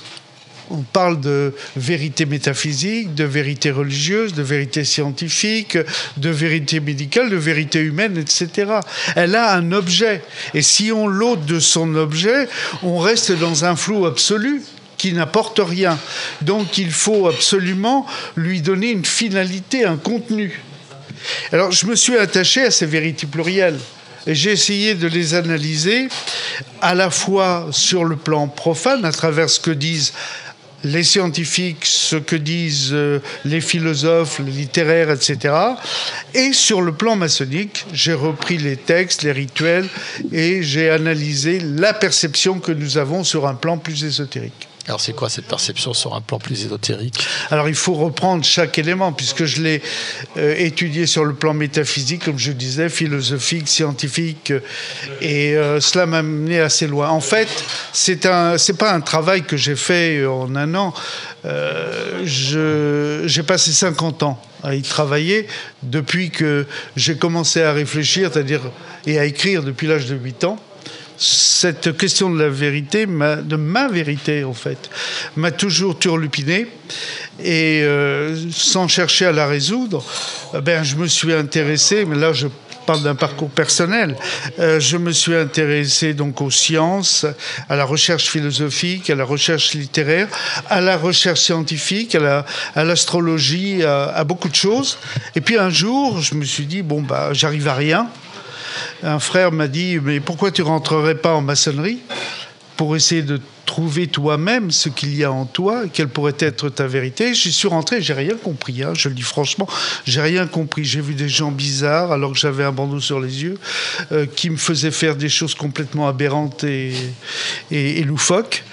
Et quand on m'a demandé de donner mes impressions d'apprenti, j'avais tellement peu compris ce qui s'était passé que j'ai fait une planche sur la vérité. Voilà.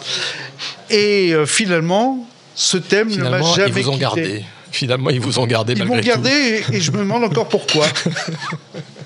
Enfin, en tout cas, on est très, on est très content de vous avoir autour de cette table pour cette émission. C'est gentil. C'est, non, non, c'est, c'est- c'est tout à fait sincère parce qu'on sait le travail que, que vous avez fait et là aussi le travail que vous propagez à l'extérieur parce qu'on dit dans nos temples qu'il faut amener à l'extérieur l'œuvre commencée dans le temple et on le voit par ses écrits. Et je pense aussi aux mémentos qui sont publiés, c'est-à-dire tous les petits ouvrages qui, allez, je vais dire, qui, qui ne payent pas de mine mais qui sont quand même très très utiles pour des maçons qui ont des fois quel- quelquefois du mal à, à démarrer en fait en maçonnerie. Bah, c'est ma démarche. hein. C'est-à-dire que ces mémentos, quand je les ai commencés, j'ai commencé par le quatrième.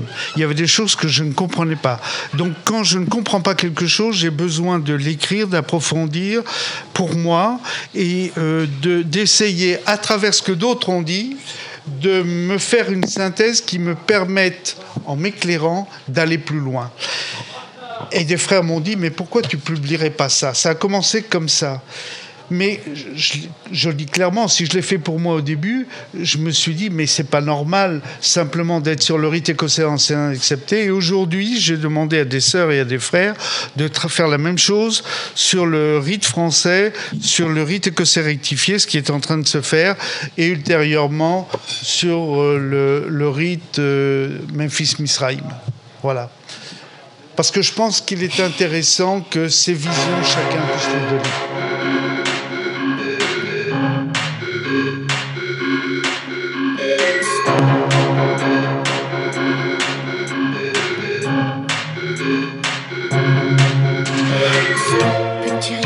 Rien, petit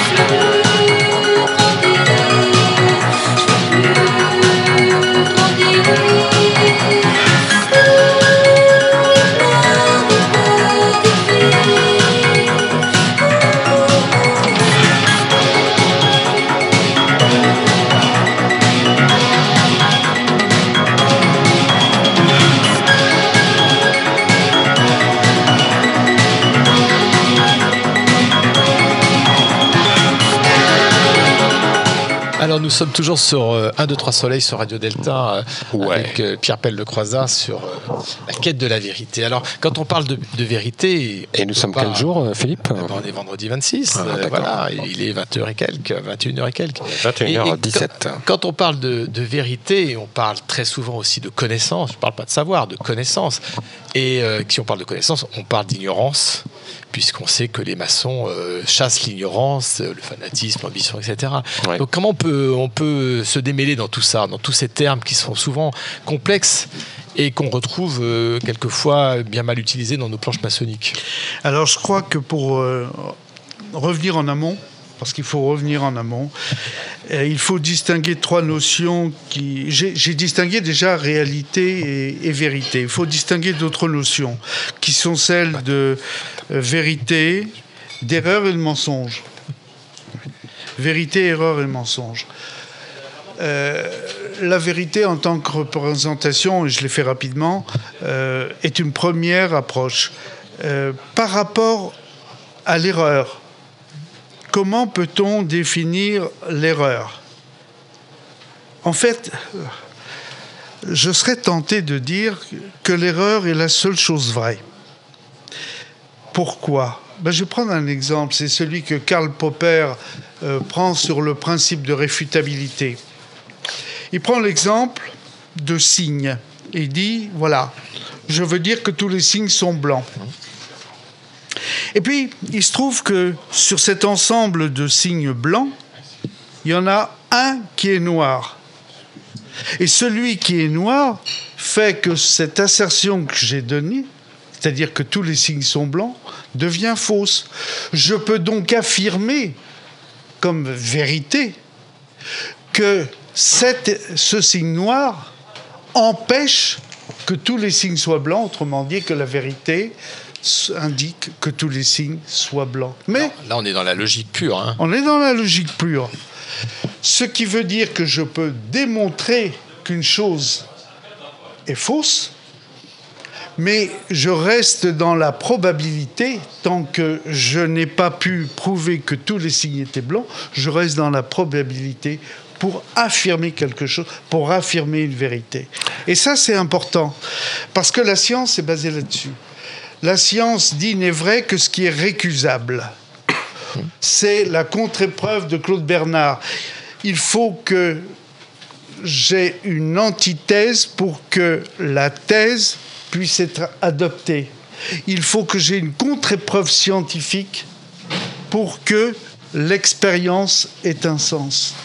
Autrement dit, la, la fausseté, ce qui est faux, est lié à la vérité. Et je ne peux pas les dissocier. C'est la- l'autre face de la vérité. Alors qu'est-ce qu'est le mensonge dans ce cas-là? Eh bien, le mensonge devient une erreur, mais une erreur consciente. Je sais que c'est une erreur et je l'affirme. Je l'affirme pour une raison ou pour une autre, mais je l'affirme en, sachant que j'en ai conscience. Voilà, donc on a défini ce qu'était l'erreur, la vérité, ce qu'est l'erreur et ce qu'est le mensonge. Ils ont chacun leur domaine. À partir de là, on peut commencer à construire quelque chose.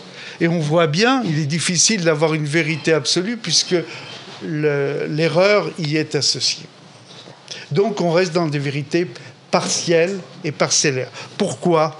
Parce que par rapport à cette réalité dont je parlais, eh bien, la première approche de la, réalité, c'est l'essence. C'est le, le saint-tiré latin. Ce saint-tiré, c'est un jugement. C'est juger. Or, le jugement dit c'est vrai ou c'est pas vrai.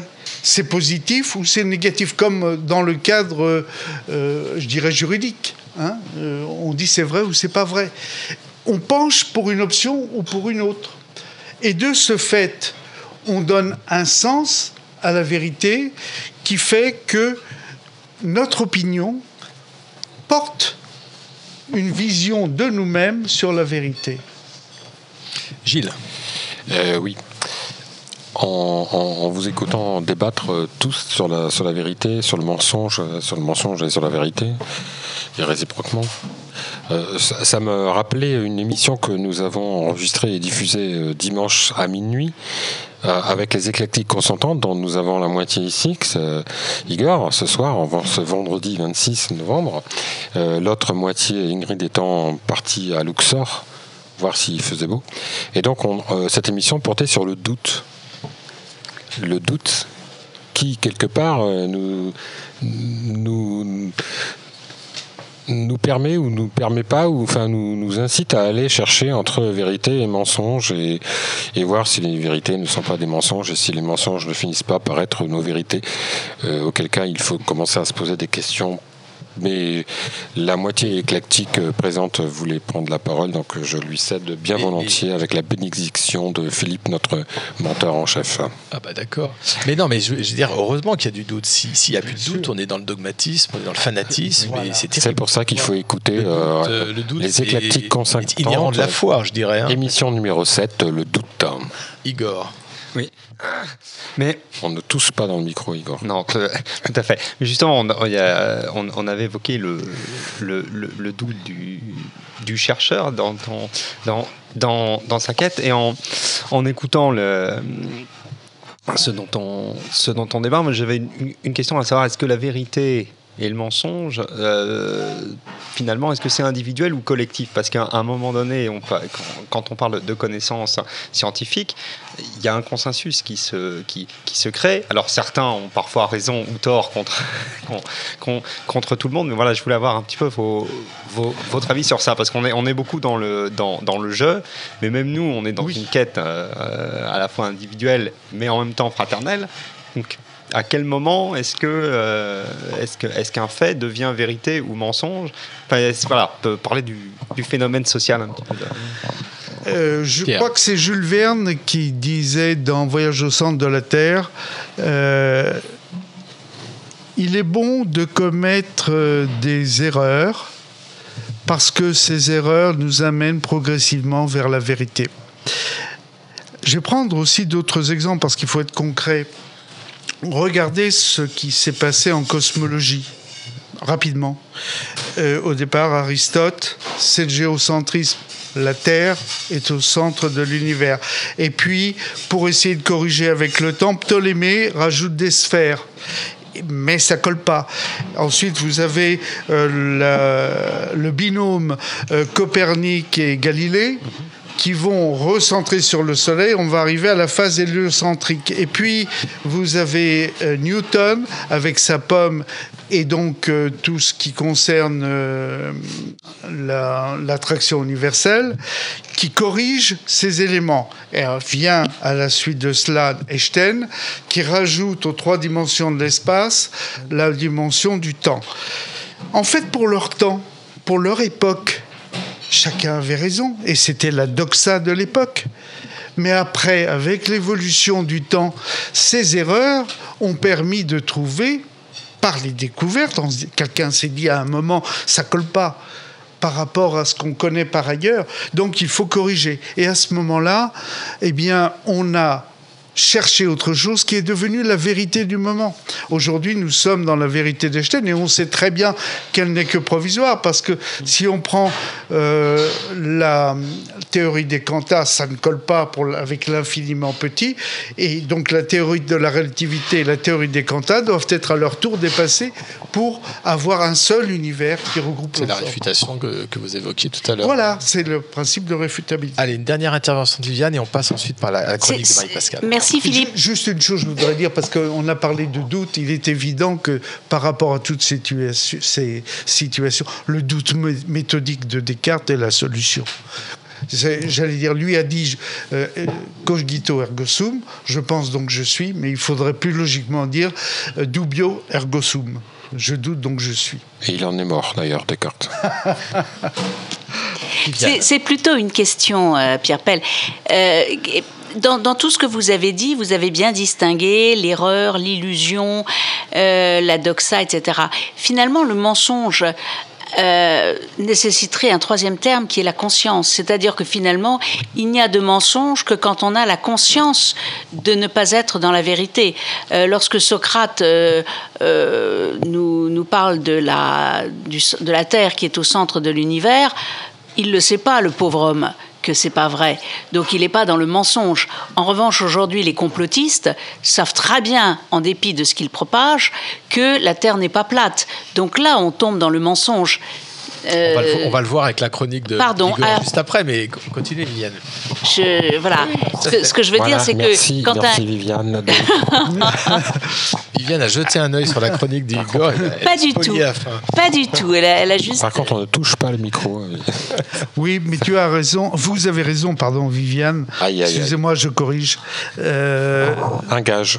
Oui, tout à fait.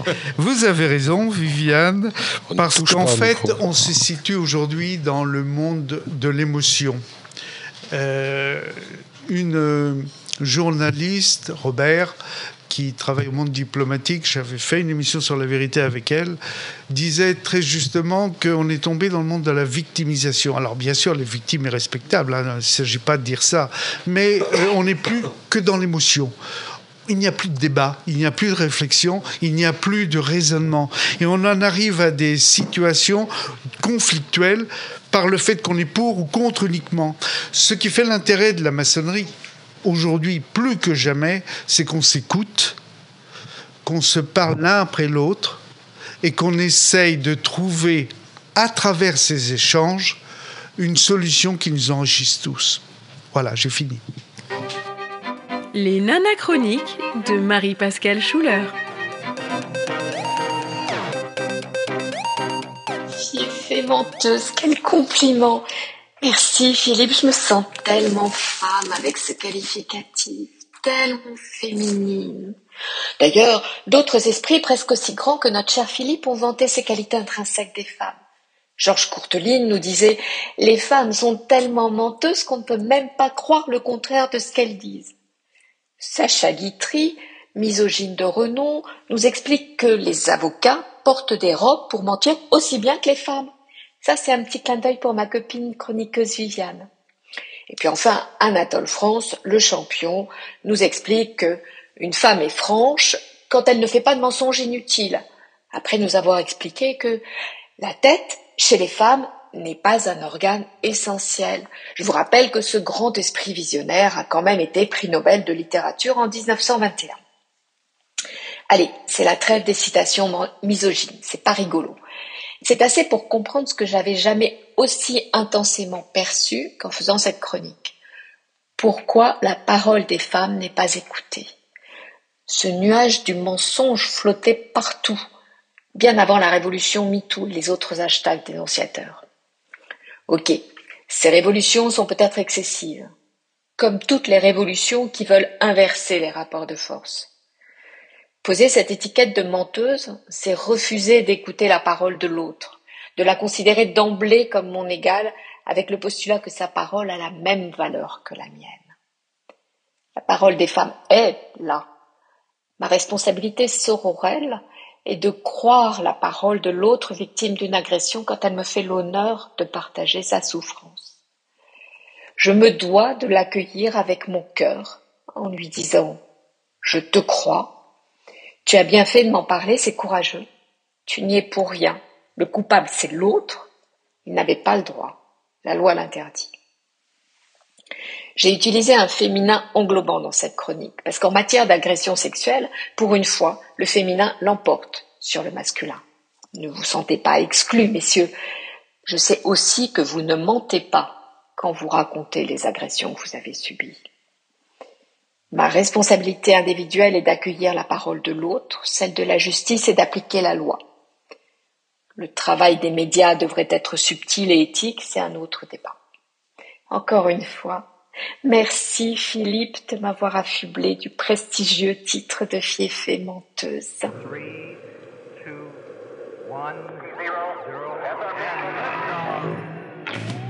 From somewhere in Paris City, in direct live with audience, it's Under the Soleil.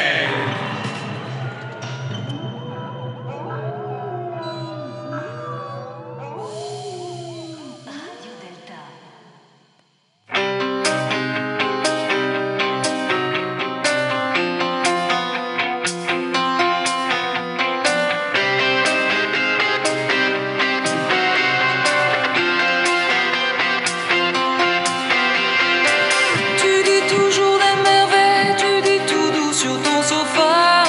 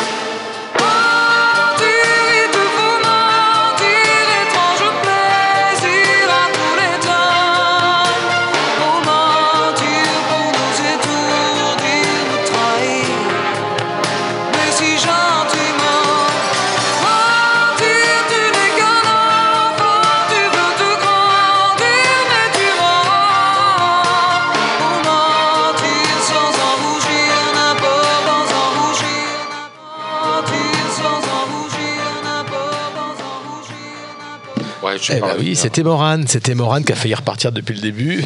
Tout à fait. Vous- Gilles, vous- euh, Gilles n'a pas reveux- appuyé sur le euh, bouton. Tu reveux Morane Bah non, c'est bon, c'est bon. On a, et puis en plus, Ouais, on est vendredi mens. 26. On aime beaucoup Morane, euh, Radio Delta. Et vous êtes toujours sur un, 2, 3 soleil. Elle- et elle est puis. morte, celle, non, Ah oui, bah oui, elle est morte il y a quelques temps déjà. Ouais, oui. Et Viviane en a parlé. La Terre est-elle plate Mon cher Igor, je crois que la question se pose. Parce que, est-ce qu'on est dans la vérité, dans l'ignorance, dans l'erreur, dans le mensonge? Est-ce que la Terre est plate? Et on va Vous avez la de- réponse. D'explorer un petit peu ça. Attends, attends. Les chroniques de Igor Selector Les chroniques qui décoiffent les mœurs D'accord. Allez, Igor, la Terre est-elle plate? Alors, je ne sais pas si la Terre est plate, mais on va tenter de- d'explorer ça. La quête du vrai est-elle encore porteuse de sens? Ou un bref aperçu de la société du miroir? Souhaitons-nous comprendre le monde ou être confortés dans nos convictions? Souhaitons-nous faire société, ce qui implique un rapport à l'altérité, ou communauté, c'est-à-dire rester gentiment dans, un, calme face à face avec nous-mêmes? Sommes-nous encore capables de débattre dans le champ des idées et du rationnel sans poser nos émotions sur la table? Les réponses à ces quelques questions sont d'une rare complexité. Aussi, pour y répondre et toucher du doigt cet étrange phénomène social qu'est la, la- qu'est la création de sens par l'irréel, je vous propose de laisser la science de côté pour un petit voyage au pays des platistes. Les platistes, c'est ceux qui, qui jouent avec. euh, Non? C'est quoi, les platistes? C'est ceux qui jouent à la plate. J'y viens. Ah bah allez-y, Oui, Igor. oui. Au fait, au fait. Au fait, pour celles et ceux d'entre nous qui l'ignoreraient, les platistes sont ces terriens persuadés que notre belle planète bleue n'est pas ronde, mais plate, et qu'elle tient plus du disque vinyle que du ballon de foot. À l'inverse de Galilée ou de Pasteur, ils ont cette faculté très particulière de ne croire que ce qu'ils voient, et sûrement, me permettrais-je d'ajouter, de ne pas croire en ce qu'ils ne voient pas, ce qui les rend persuadés que la Terre est plate, puisqu'il faut bien admettre qu'elle nous apparaît comme telle, et me fait dire qu'ils doivent certainement nier l'existence des virus, puisqu'il faut bien avouer que ni vous, ni moi, ne sommes réellement capables de les voir. Sans outil, cela dit. Ils sont donc des dizaines de millions à avoir abandonné toute mesure scientifique pour rendre compte du réel, au point de se prendre, je cite, pour les Copernic du XXIe siècle et de porter la bonne parole sur nos réseaux sociaux préférés. Mais au-delà du sourire qui, naît sur nos visages lorsque nous évoquons ces individus, forcés de constater, à l'aide de nos sciences sociales bien connues, qu'ils font communauté, que le discours platiste génère du sens, qu'il rassemble et permet à ses adeptes, il n'y a sans doute pas d'autre mot, de se trouver, de se retrouver et de se projeter dans un groupe social qui les accueille.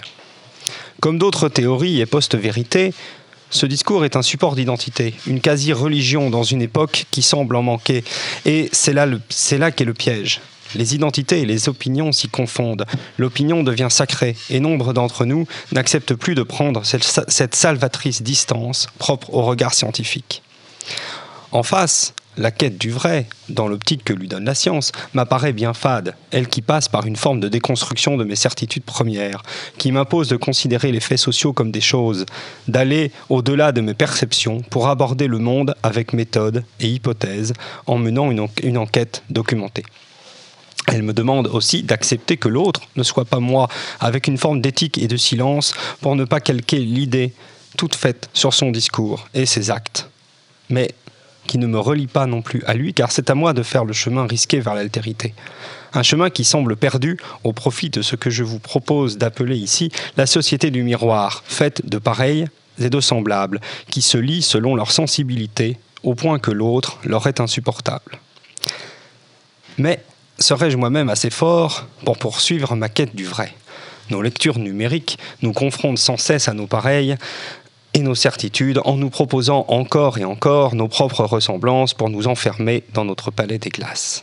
Ayant par mégarde écouté nombre de conférences quelque peu polémiques pour faire cette chronique, l'algorithme m'enferme peu à peu dans un cercle de pensée unique, mais tellement confortable, dans lequel je n'ai pas à penser, et je deviens peu à peu rhinocéros moi-même. Car après tout, ai-je vraiment envie de questionner le monde pour savoir le vrai, alors qu'une vérité toute faite, mais si gentiment proposée, et que je suis intégré dans une nouvelle communauté? À quel point suis-je sûr de ma propre identité pour résister aux propositions de sens toutes faites? Et oserais-je, à quel point serais-je assez fort pour ne pas tomber moi-même dans une forme d'idolâtrie et de divination du vrai qui me couperait, à mon tour, du réel? Abandonner, je vous salue.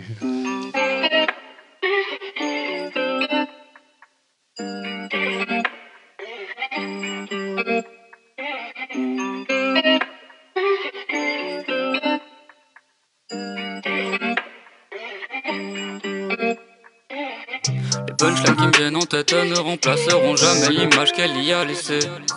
Les remords me rongent par centaines de milliers, j'aimerais bien m'en débarrasser. La vie est sadique, pourquoi c'est si compliqué?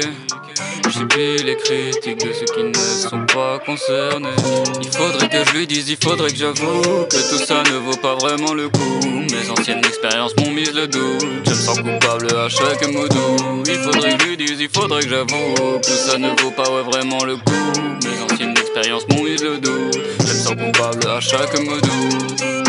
Y'a pas à dire à chaque je t'aime, ça m'attriste. Me dire que je passe mon temps à alimenter. Je me suis lancé sans réfléchir, j'ai glissé sur la piste. Non, j'arrive pas à arrêter, c'est ça le pire. Je n'ai pas envie que son cœur tombe en ruine, je sais que cette fille ne mérite pas ça.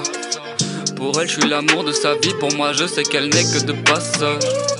Les nuages peuvent former aussi bien des cœurs que des éclairs. Malgré tout ça, je n'ai pas envie qu'elle souffre, ce n'est pas nécessaire. La nuit tombée, je ne sais pas quoi faire. Je n'arrive pas à me décider. Elle est in love de moi, me veut comprendre qu'elle veut le faire. Ce n'est pas le Eh, C'était Wukti Mentir. Alors, euh, Igor, moi j'ai toujours pas compris si la Terre est plate ou elle est ronde et pourquoi autant il y a autant de gens qui s'amusent, qui s'amusent? Parce que moi je prends ça comme un jeu. Enfin, j'espère que c'est qu'un jeu qui s'amuse à croire que la Terre est plate alors qu'on sait qu'elle ne l'est pas. Ouais, pourtant, quand on marche dessus, on...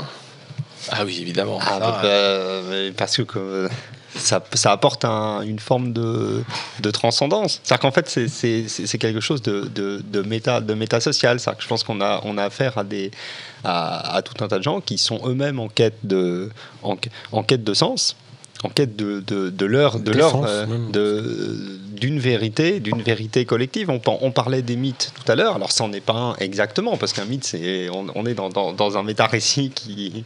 Voilà. Mais euh, on est dans, dans, dans une forme de, d'histoire, euh, d'histoire contem- con- contemporaine qui, qui, pour moi, crée communauté. Voilà. Jocelyn.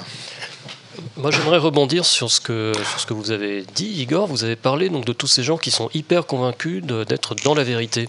En fait, tous les, tous les psys qui étudient le phénomène de, radicalisation vont, vont vous dire la même chose c'est que pour le radicaliser, le monde, ça, se ça peut se schématiser sous forme d'un point qui est le centre d'un cercle. C'est-à-dire qu'il y a eux, leur vision, et tout ce qui, tout ce qui est en dehors bah, est forcément contre. Et c'est bon, il y a une construction de le- de l'individu qui est pas très bonne. Et je pense que derrière la croyance, il faut avant tout interroger le croyant et comprendre ce qui va pas dans sa vie pour qu'il adhère à des choses aussi, euh, comment dire, insensées que la Terre plate. Pierre. Oui, euh, cette euh, analyse ne fait que me conforter dans ce que on ressent aujourd'hui, c'est-à-dire qu'on cherche, euh, par la surmédiatisation, à avoir des solutions toutes faites. Un groupe vous propose une solution, on l'absorbe. Et je serais tenté de renverser la question parce qu'elle est plus globale. La question était la recherche du vrai? Fait-elle encore sens dans notre société? Je serais tenté de dire, puisque les deux sont liés, le vrai et le sens, la recherche du sens existe-t-elle encore dans notre société? Cette quête, nous l'avons en maçonnerie, mais on ne la sent plus dans le monde profane. Viviane? Oui, c'est, euh, je crois que Pierre Pell a fait exactement la, liaison qu'il me fallait. C'est très intéressant cette idée de terre plate parce que ça vient pas, euh, c'est pas sorti d'un chapeau comme ça. Et en maçonnerie, justement, on a des représentations. On a la représentation de la terre. La terre, elle est représentée comme un carré. Alors que tout le monde sait que c'est pas un carré, puisqu'on sait qu'elle est plate. Mais euh, elle est représentée par un carré parce que l'esprit, qui est symbolisé par le ciel, est représenté par un cercle. Donc finalement, ça permet d'opposer le bas du haut, et ce sont ces oppositions contre lesquelles nous devons lutter pour rassembler et aller vers un chemin d'unité. Donc ces représentations un peu euh, caricaturales, en quelque sorte, sont nécessaires pour nous permettre de prendre conscience qu'elles ne sont que caricatures, mais qu'elles existent et que nous devons les dépasser. Je voudrais intervenir également sur la Lune. La Lune, c'est l'un des exemples qui, pour moi, définit le mieux euh, l'esprit euh, de la maçonnerie, notamment celui du rite écossais rectifié, dans lequel il est question de se défaire des illusions. La Lune, elle est toujours représentée et souvent euh, dans, les temples dans lesquels nous exerçons, nous pratiquons nos rituels, par un croissant. Or, la Lune, maintenant nous savons, mais à l'époque on ne le savait pas, elle est tout aussi ronde que la Terre. Donc, le croissant tel qu'il est représenté, c'est l'illusion que nous percevons, c'est notre perception. Or, le chemin maçonnique, il consiste à se défaire de la perception, c'est-à-dire à se défaire des sens, du sensible, pour aller vers un monde qui est invisible, qui est, qui est imperceptible, qui est invisible et qui doit nous permettre de nous détacher de, toute cette, de toutes ces conceptions et de toutes ces représentations. Et dans le mot représentation, il y a le mot présentation, représentation au sens emblématique, au sens de embléma en grec, c'est-à-dire des représentations convenues qu'il ne faut pas confondre avec la vérité et avec la réalité. Dans la construction, je rebondis sur ce que dit euh, notre euh, Viviane. Euh, dans notre approche de la vérité, il y a cinq étapes en général. C'est celle de la perception, comme vous l'avez dit. Ensuite, c'est celle de l'information. C'est une information qui nous vient par rapport à ce qu'on a perçu. Et puis après, il y a la mémorisation. Il y a également la traduction, parce que dans notre stock euh, mémoriel, nous avons ces images. Donc il y a la traduction de ce qu'est l'objet d'étude et l'interprétation. Et tout le problème vient de l'interprétation que nous donnons aux choses. Et la vérité, donc, à ce moment-là, prend un sens positif ou négatif. On revient au jugement. Alors, il est temps d'écouter notre chroniqueur favori, Jocelyn Morand. Jocelyn Morand, dont je rappelle qu'il a publié aux éditions euh, Numéri Livre, c'est vrai, on est presque dans une librairie là, Euh, Éthique et athéisme, construction d'une morale sans Dieu. Morale sans Dieu, ça c'est quand même quelque chose qui nous interpelle beaucoup. Donc c'est chez Numéri Livre et je crois que ça vient de sortir. hein. C'est sorti euh, au dernier salon du livre de Ronchin, on, on a, vu ce, bouquin bleu. Alors, Jocelyn va nous parler de Guy Debord. Alors on sait pas trop qui c'était Guy Debord, donc euh, vous allez nous dire euh, qui était ce philosophe, je crois, hein, Guy Debord. Radio Delta. Tout à fait. Avant de commencer, donc euh, Guy Debord était effectivement un philosophe des années 60 euh, qui était euh, ouvertement marxiste et ouvertement pour la lutte armée et qui est connu pour son, bah, pour son œuvre La Société du spectacle. Mais ce n'est pas tout à fait de ça dont je vais vous parler aujourd'hui. Je vais vous parler d'autre chose. Peut-être que vous vous, connaissez- vous vous souvenez de ce jeu télévisé, donc Qui veut gagner des millions, qui était présenté par Jean-Pierre, c'est votre dernier mot, Foucault. J'aimais bien le regarder quand j'étais étudiant, je l'avoue. Donc il y avait trois jokers pour le candidat. Il y avait le 50-50, l'appel à un ami et l'avis du public. Il arrivait parfois que le, le candidat fit appel au public pour certaines questions, pour se bananer parce que le public n'avait tout simplement pas la réponse. En fait, lorsqu'on est dans l'ignorance, lorsqu'on veut démêler le vrai du faux, on cherche à se rapprocher de l'avis général, le fameux avis du public. Il est en effet plus rassurant de se conformer à l'avis du groupe que de se faire son propre avis. On tend à déléguer à l'autre sa propre responsabilité par ce phénomène très rigolo qu'on appelle le conformisme. De là, on peut en déduire que ce qui a valeur de vérité, en unité logique, la valeur vraie, est ce qui est reconnu comme tel par le plus grand nombre. C'est ce qu'on appelle le consensus. On tombe tous d'accord sur la véracité de telle ou telle hypothèse pour justifier une prise de décision, par exemple. Et puis il y a la science, plus précisément la démarche scientifique. On étudie l'hypothèse sous toutes ses coutures et en fonction des résultats de l'expérience ou des recherches, on lui attribue la valeur vraie ou faux. Et c'est là la différence entre la démarche scientifique et le consensus. La science n'est pas la démocratie ni le consensus.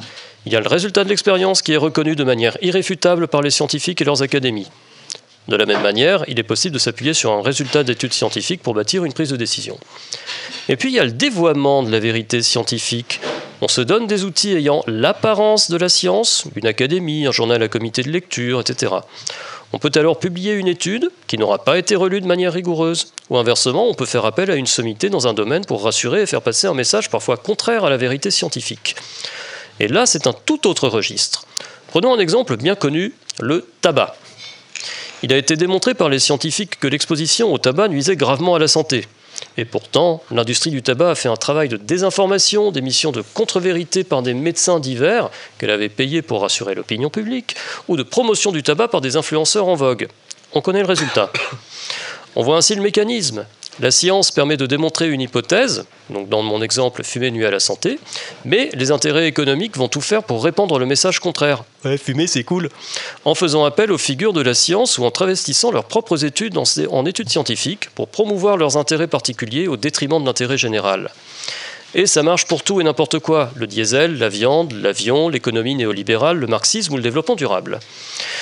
En fait, dès lors qu'il y a un intérêt politique, économique, religieux ou autre, les gardiens de cet intérêt vont tout faire pour préserver le dit intérêt au détriment de la vérité. Leurs intérêts sont ceux qu'ils cherchent à préserver, d'où une méfiance de toute démarche de doute ou d'interrogation. Les lobbies fonctionnent ainsi, de manière très organisée. Les régimes totalitaires agissent de la même manière, mais à une toute autre échelle. Le totalitarisme consiste pour un régime à instaurer par la force la vision d'un ordre du monde mensonger et donc à imposer une vérité politique par la force. On en connaît les moyens contrôle de la pensée, contrôle de l'opinion et utilisation d'appareils d'État au service de l'idéologie. Bien évidemment, ce type de régime n'est pas très favorable aux démarches de doute ou de questionnement, celles permettant de passer de l'objet au sujet comme la démarche psychanalytique ou la démarche maçonnique. Dans ces deux cas, à des degrés différents, ce qui a valeur de vérité est imposé au plus grand nombre par celui qui a la plus grande force de frappe. Mais il y a plus subtil. Prenons le cas du complotisme. Nous connaissons tous ces théories plus ou moins farfelues, selon lesquelles nos dirigeants ne seraient que des fantoches au service d'un gouvernement mondial secret, que la Terre est plate, etc. Sans en faire le catalogue pour lequel il faudrait des heures, on peut trouver au moins deux points communs aux théories du complot. La quête de vérité des adeptes et l'antisémitisme qui alimente le fond de toutes les théories. Mais ça, c'est une autre histoire. En fait, nous avons tous une quête de vrai motivée par l'amour de la vérité. Donc amour décrit par Pierre dans son ouvrage.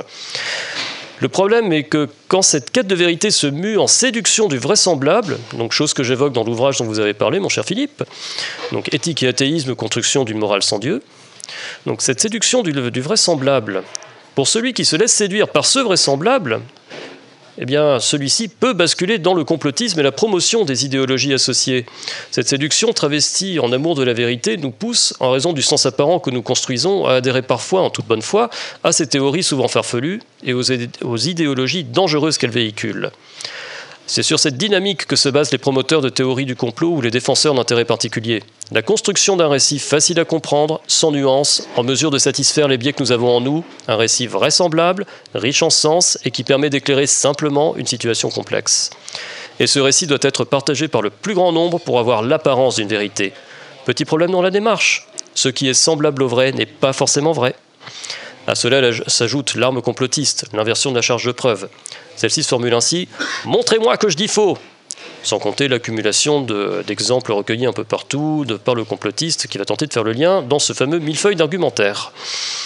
Sans aller jusqu'à l'adhésion au complotiste, dans la séduction du vraisemblable, le croyant confond hypothèse et fait en donnant à sa croyance la même valeur qu'une connaissance, qu'elle ait été réfutée ou non. Et sûr de lui, il attend que son interlocuteur essaie de réfuter sa thèse. En fait, je crains que nous ne soyons plus en mesure de pratiquer l'examen sur une hypothèse et que nous utilisions les outils de la science pour confirmer nos biais ou aller dans le sens de nos croyances. D'ailleurs, c'est ce que je fais sur d'autres plateformes pour promouvoir mes valeurs marxistes et travaillistes avec une certaine mauvaise foi. La fameuse culture woke dont on parle tant ne fonctionne pas autrement. Elle détourne la démarche d'interrogation en démarche de confirmation des hypothèses du locuteur, qui tente d'imposer sa vision au plus grand nombre pour en faire une vérité partagée par la majorité. Il a été démontré que nous ne sommes pas capables d'appréhender le réel et que pour cette raison, nous vivons dans un monde de représentation auquel nous donnons un sens et une valeur vraie ou faux. Le problème que je vois est la construction de la représentation, parfois en complet décalage avec la réalité et les faits qui, au final, n'importent plus. Et dans ce monde aux représentations bancales, ce monde à la renverse, le vrai risque bien de n'être qu'un accident, un moment du faux. Peut-être est cela le renversement dont parlait Guy Debord. Nous sommes tous aveuglés par nos croyances, séduits par le vraisemblable et prêts à réfuter ce qui devrait pourtant être la vérité, cette vérité toujours plus insoutenable. Malgré cela, une récente étude de l'Université de Lorraine a mis en valeur le fait que 86% des Français croyaient en la science. Reste à savoir s'ils croient la discipline ou le scientifique. Si j'ai bien compris, euh, Jocelyn, la vérité ne sort pas ni de la bouche des enfants ni d'un puits, elle sort de la tête de celui qui est le plus fort. En ce moment, oui, j'en ai peur.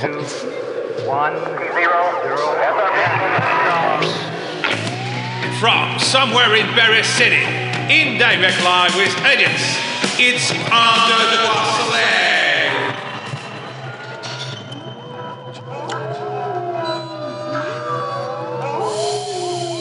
Les loups, les loups hurlent avec les loups. Eh ben nous voilà arrivés euh, au terme de notre, de notre émission. Euh, bah, je vous remercie déjà d'avoir participé à, à cette émission sur Bah, le de- mensonge. bah, de rien, De toute Philippe, façon, hein. tout était faux dans cette émission. Vous n'avez raconté que des mensonges. On est bien d'accord avec ça.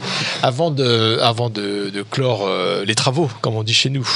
D'ailleurs, on dit clore ou clôturer, hein, parce qu'il y a toujours un peu les trucs, c'est toujours un petit peu ambigu dans les loges. hein. On clore les travaux, la les clôture, c'est le barbelé à la Euh, fin de la, de la tenue. Ouais. voilà, c'est ça, clôture, en fait, en oui, en clôture. Alors juste, bah, déjà pour euh, remercier Pierre Pelle de Croisade d'être venu et participer à cette émission de radio. Donc je rappelle votre livre, Pierre, euh, euh, très beau livre, très beau livre que j'ai commencé à lire. Vous voyez le petit signet là, bah, je, je suis pas encore au bout. hein. Il y a encore Vous avez boulot, encore de hein. la tâche. Ouais, il y a encore du boulot. Et euh, donc Pierre Pelle de Croisat, le bouquin s'intitule Les langages symboliques de la quête de vérité, des vérités profanes aux vérités maçonniques, parce que le lien est bien fait justement entre les vérités profanes et Tout on voit l'immense euh, bibliographie qui est à la fin du livre, qui est vraiment impressionnante. Et là, on est beaucoup dans les vérités profanes, en particulier tirées des philosophes, et puis euh, évidemment euh, les vérités euh, les vérités maçonniques. Et c'est aux éditions Numéri Livre. Ça vient de sortir. C'est c'est tout frais, c'est tout, et ça sent encore l'encre. Tout chaud. Merci. C'est tout chaud. Alors dans, dans, dans l'autre euh, dans euh, les autres livres que j'ai reçus, un, un livre qui a été réédité, c'est un livre de Jean Hersault qui s'appelle Les Jardins initiatiques du Château de Versailles. On en avait parlé à l'émission euh, qu'on a, faite ce juillet euh, à la Bellevilloise. On a parlé justement des espaces euh, jardins, espaces publics, espaces privés. Et c'est un très très beau livre. On connaît bien Jean Hersault. C'est un, un maçon. C'est d'ailleurs mon parrain en maçonnerie. Et donc je, je l'en remercie en plus. Je l'en remercie, Jean. Je l'adore. Et, et Jean a fait visiter ses jardins régulièrement. Il le fait un peu moins maintenant. Il l'a fait longtemps. J'en ai fait au moins 3, 4 fois, 5 fois avec lui. Et c'est un, parcours qu'il, qu'il amène à, et il amène les gens à réfléchir justement sur les symboles qui sont présents à la fois dans les, dans les bassins, dans l'architecture du jardin et dans les statues. Mais c'est pas, c'est pas n'importe quoi au sens où c'est un vrai parcours. Jean est un scientifique, c'est un diplômé d'État, c'est un docteur en, en sciences. Et, et ce parcours est complètement euh, rationnel. C'est-à-dire que quand on arrive à la fin du parcours, on se dit Ah, d'accord, je vois. Et là, on a envie de refaire le parcours pour essayer de reprendre depuis le début. C'est vraiment un peu comme la maçonnerie où quand on gravit des degrés, à un moment donné, on revient au premier degré, on revient aux, premiers, aux premières amours. On fera peut-être un jour une émission à Versailles euh, avec euh, Très Jean. bonne idée. Alors ce Voilà. livre a- est paru il y a déjà quelques années. Il était épuisé. Il vient, il d'être réédité. Il a de merveilleuses photos qui sont de Jacques Rosier. Ce livre est réédité et, et Jean, et ça je pourrais donner les, les- les- les coordonnées euh, euh, en message privé, comme on dit. Jean fait des, va faire des conférences là, octobre, non pardon, décembre et jusqu'en janvier sur ce thème des jardins de Versailles. Il va donc exposer, voilà. À Et euh, peut-être qu'il nous fera l'honneur peut-être de nous accueillir pour faire justement un parcours euh, des jardins de Versailles. C'est absolument magnifique. J'ai reçu alors dans un tout autre ordre d'idées un bouquin qui s'appelle Femmes musulmanes cadre une intégration à la française. C'est de notre ami Arnaud Lacheret. C'est un très beau bouquin. Euh, Arnaud était, je crois, tu vas me dire, Gilles, il était, c'était un élu dans la région de Lyon, il me semble. hein. C'était un élu. Maintenant, il travaille. euh, alors, je crois que c'est à Dubaï. Ouais, par là-bas. Par là-bas, très loin. Rue de Baille. Et il il est donc enseignant dans une école, euh, une école de commerce de très haut niveau. Et euh, donc, il a une vraie réflexion justement sur ces notions Très, d'intégration. très intéressant. Très intéressant. On va l'interviewer. Alors à distance, parce qu'il est un peu loin. On va l'interviewer et on va. Je pense. Philippe, tu m'avais dit euh, qu'on irait sur place. Oui, oui, mais bon, on a- il faut, il faut que les gens continuent à mettre de l'argent sur Hello Asso si on veut se payer. Ah, parce que Philippe est des trésorier Eh oui, c'est ça. de Radio Alors, Delta. euh, en ce qui concerne Joséphine Baker, on y reviendra tout à l'heure, euh, il y a un très beau hors-série du Nouvel Ops sur Joséphine, qui est magnifique, qui est très illustré, qui est très, qui instruit. On y trouve évidemment notre Lolo Cucu, c'est-à-dire notre Laurent Gufferman, qui parle justement de, du château, etc., et de, de la- de l'adoption de, tous ses enfants. Et également, euh, mais je vais y revenir. Et puis, euh, je, je revenir sur Joséphine tout à l'heure. Et puis enfin, euh, le dernier numéro de Franc- Franc- Maga- Franc-Maçonnerie Magazine. Euh, c'est un beau numéro aussi. Moi, j'aime bien Franc-Maçonnerie Magazine parce que c'est très, comment dire, c'est très. Varié, ça se lit bien. Euh, c'est c'est un- une revue qui est destinée à, tout le monde, pas forcément aux francs-maçons, mais ça y traite quand même de sujets très maçonniques. Là, on voit le maître maçon, un grade mythique autant que mystique, philosophie, l'histoire peut-elle se répéter, focus, trois précurseurs du complotisme, Burke, Baruel, hein, l'abbé Baruel, et puis euh. Voilà, donc c'est une, une belle revue. Elle paraît, je crois, quatre fois par an. Et donc le prochain numéro sera janvier-février. Ça, c'est le numéro euh, novembre-décembre. Alors, à propos de Joséphine Baker, Ah, je voulais passe la juste parole à Gilles. Comme on en est à la à la revue de presse, je voulais euh, juste signaler qu'il y a un nouveau magazine euh, hebdomadaire qui est sorti, qui s'appelle euh, Franc-Tireur, et que, dont évidemment je me suis abonné tout de suite, immédiatement, instantanément. Et je l'ai lu, j'ai lu le numéro 1 d'une traite, le, le numéro 1 bis d'une traite aussi. J'ai reçu le numéro 2 euh, aujourd'hui, et j'ai failli ne pas venir pour. non, c'est top. Je vous conseille de vous abonner à Franc-Tireur.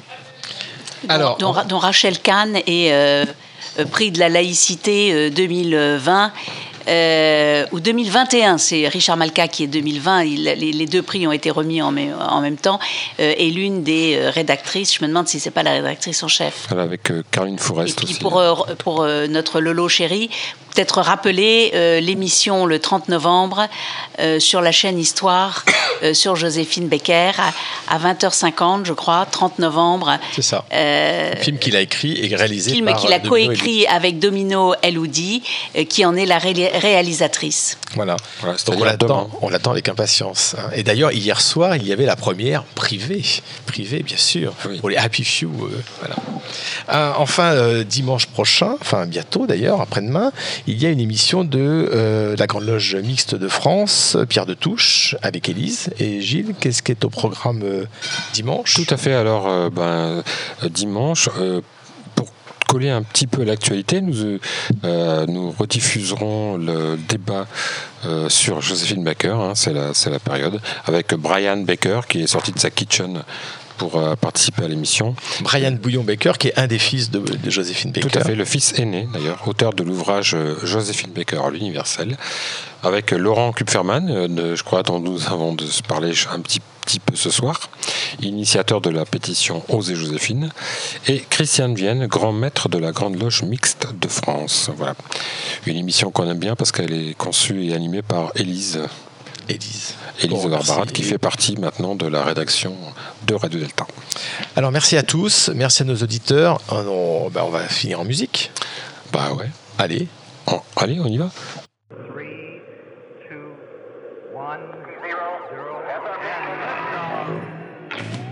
From somewhere in Paris City, in direct live with audience, it's Under the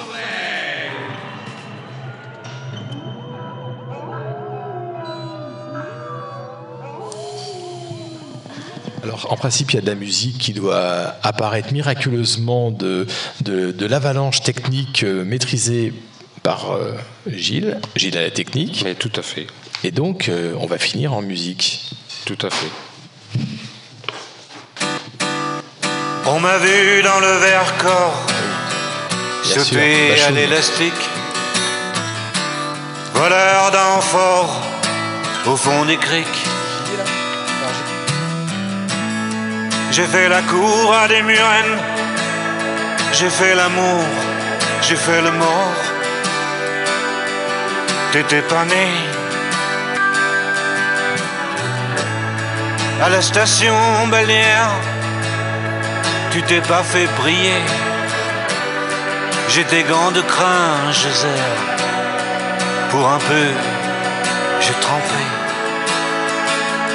Histoire d'eau.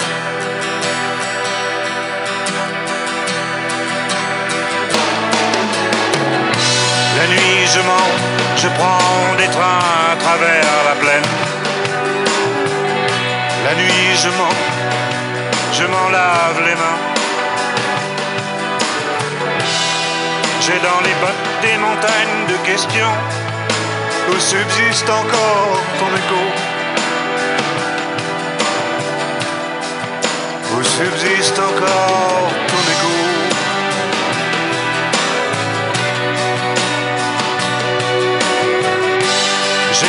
saison dans cette boîte crânienne pensées, je les faisais miennes. T'accaparer seulement, t'accaparer. D'estrade en estrade, j'ai fait danser tant de malentendus. Des kilomètres de vie en rose. Un jour au cirque, un autre à chercher à te plaire. Presseur de loulou, dynamiteur d'aqueduc. La nuit je mens, je prends des trains à travers la plaine. La nuit je mens, et effrontément. J'ai dans les bottes des montagnes où subsiste encore ton écho. Où subsiste encore ton écho.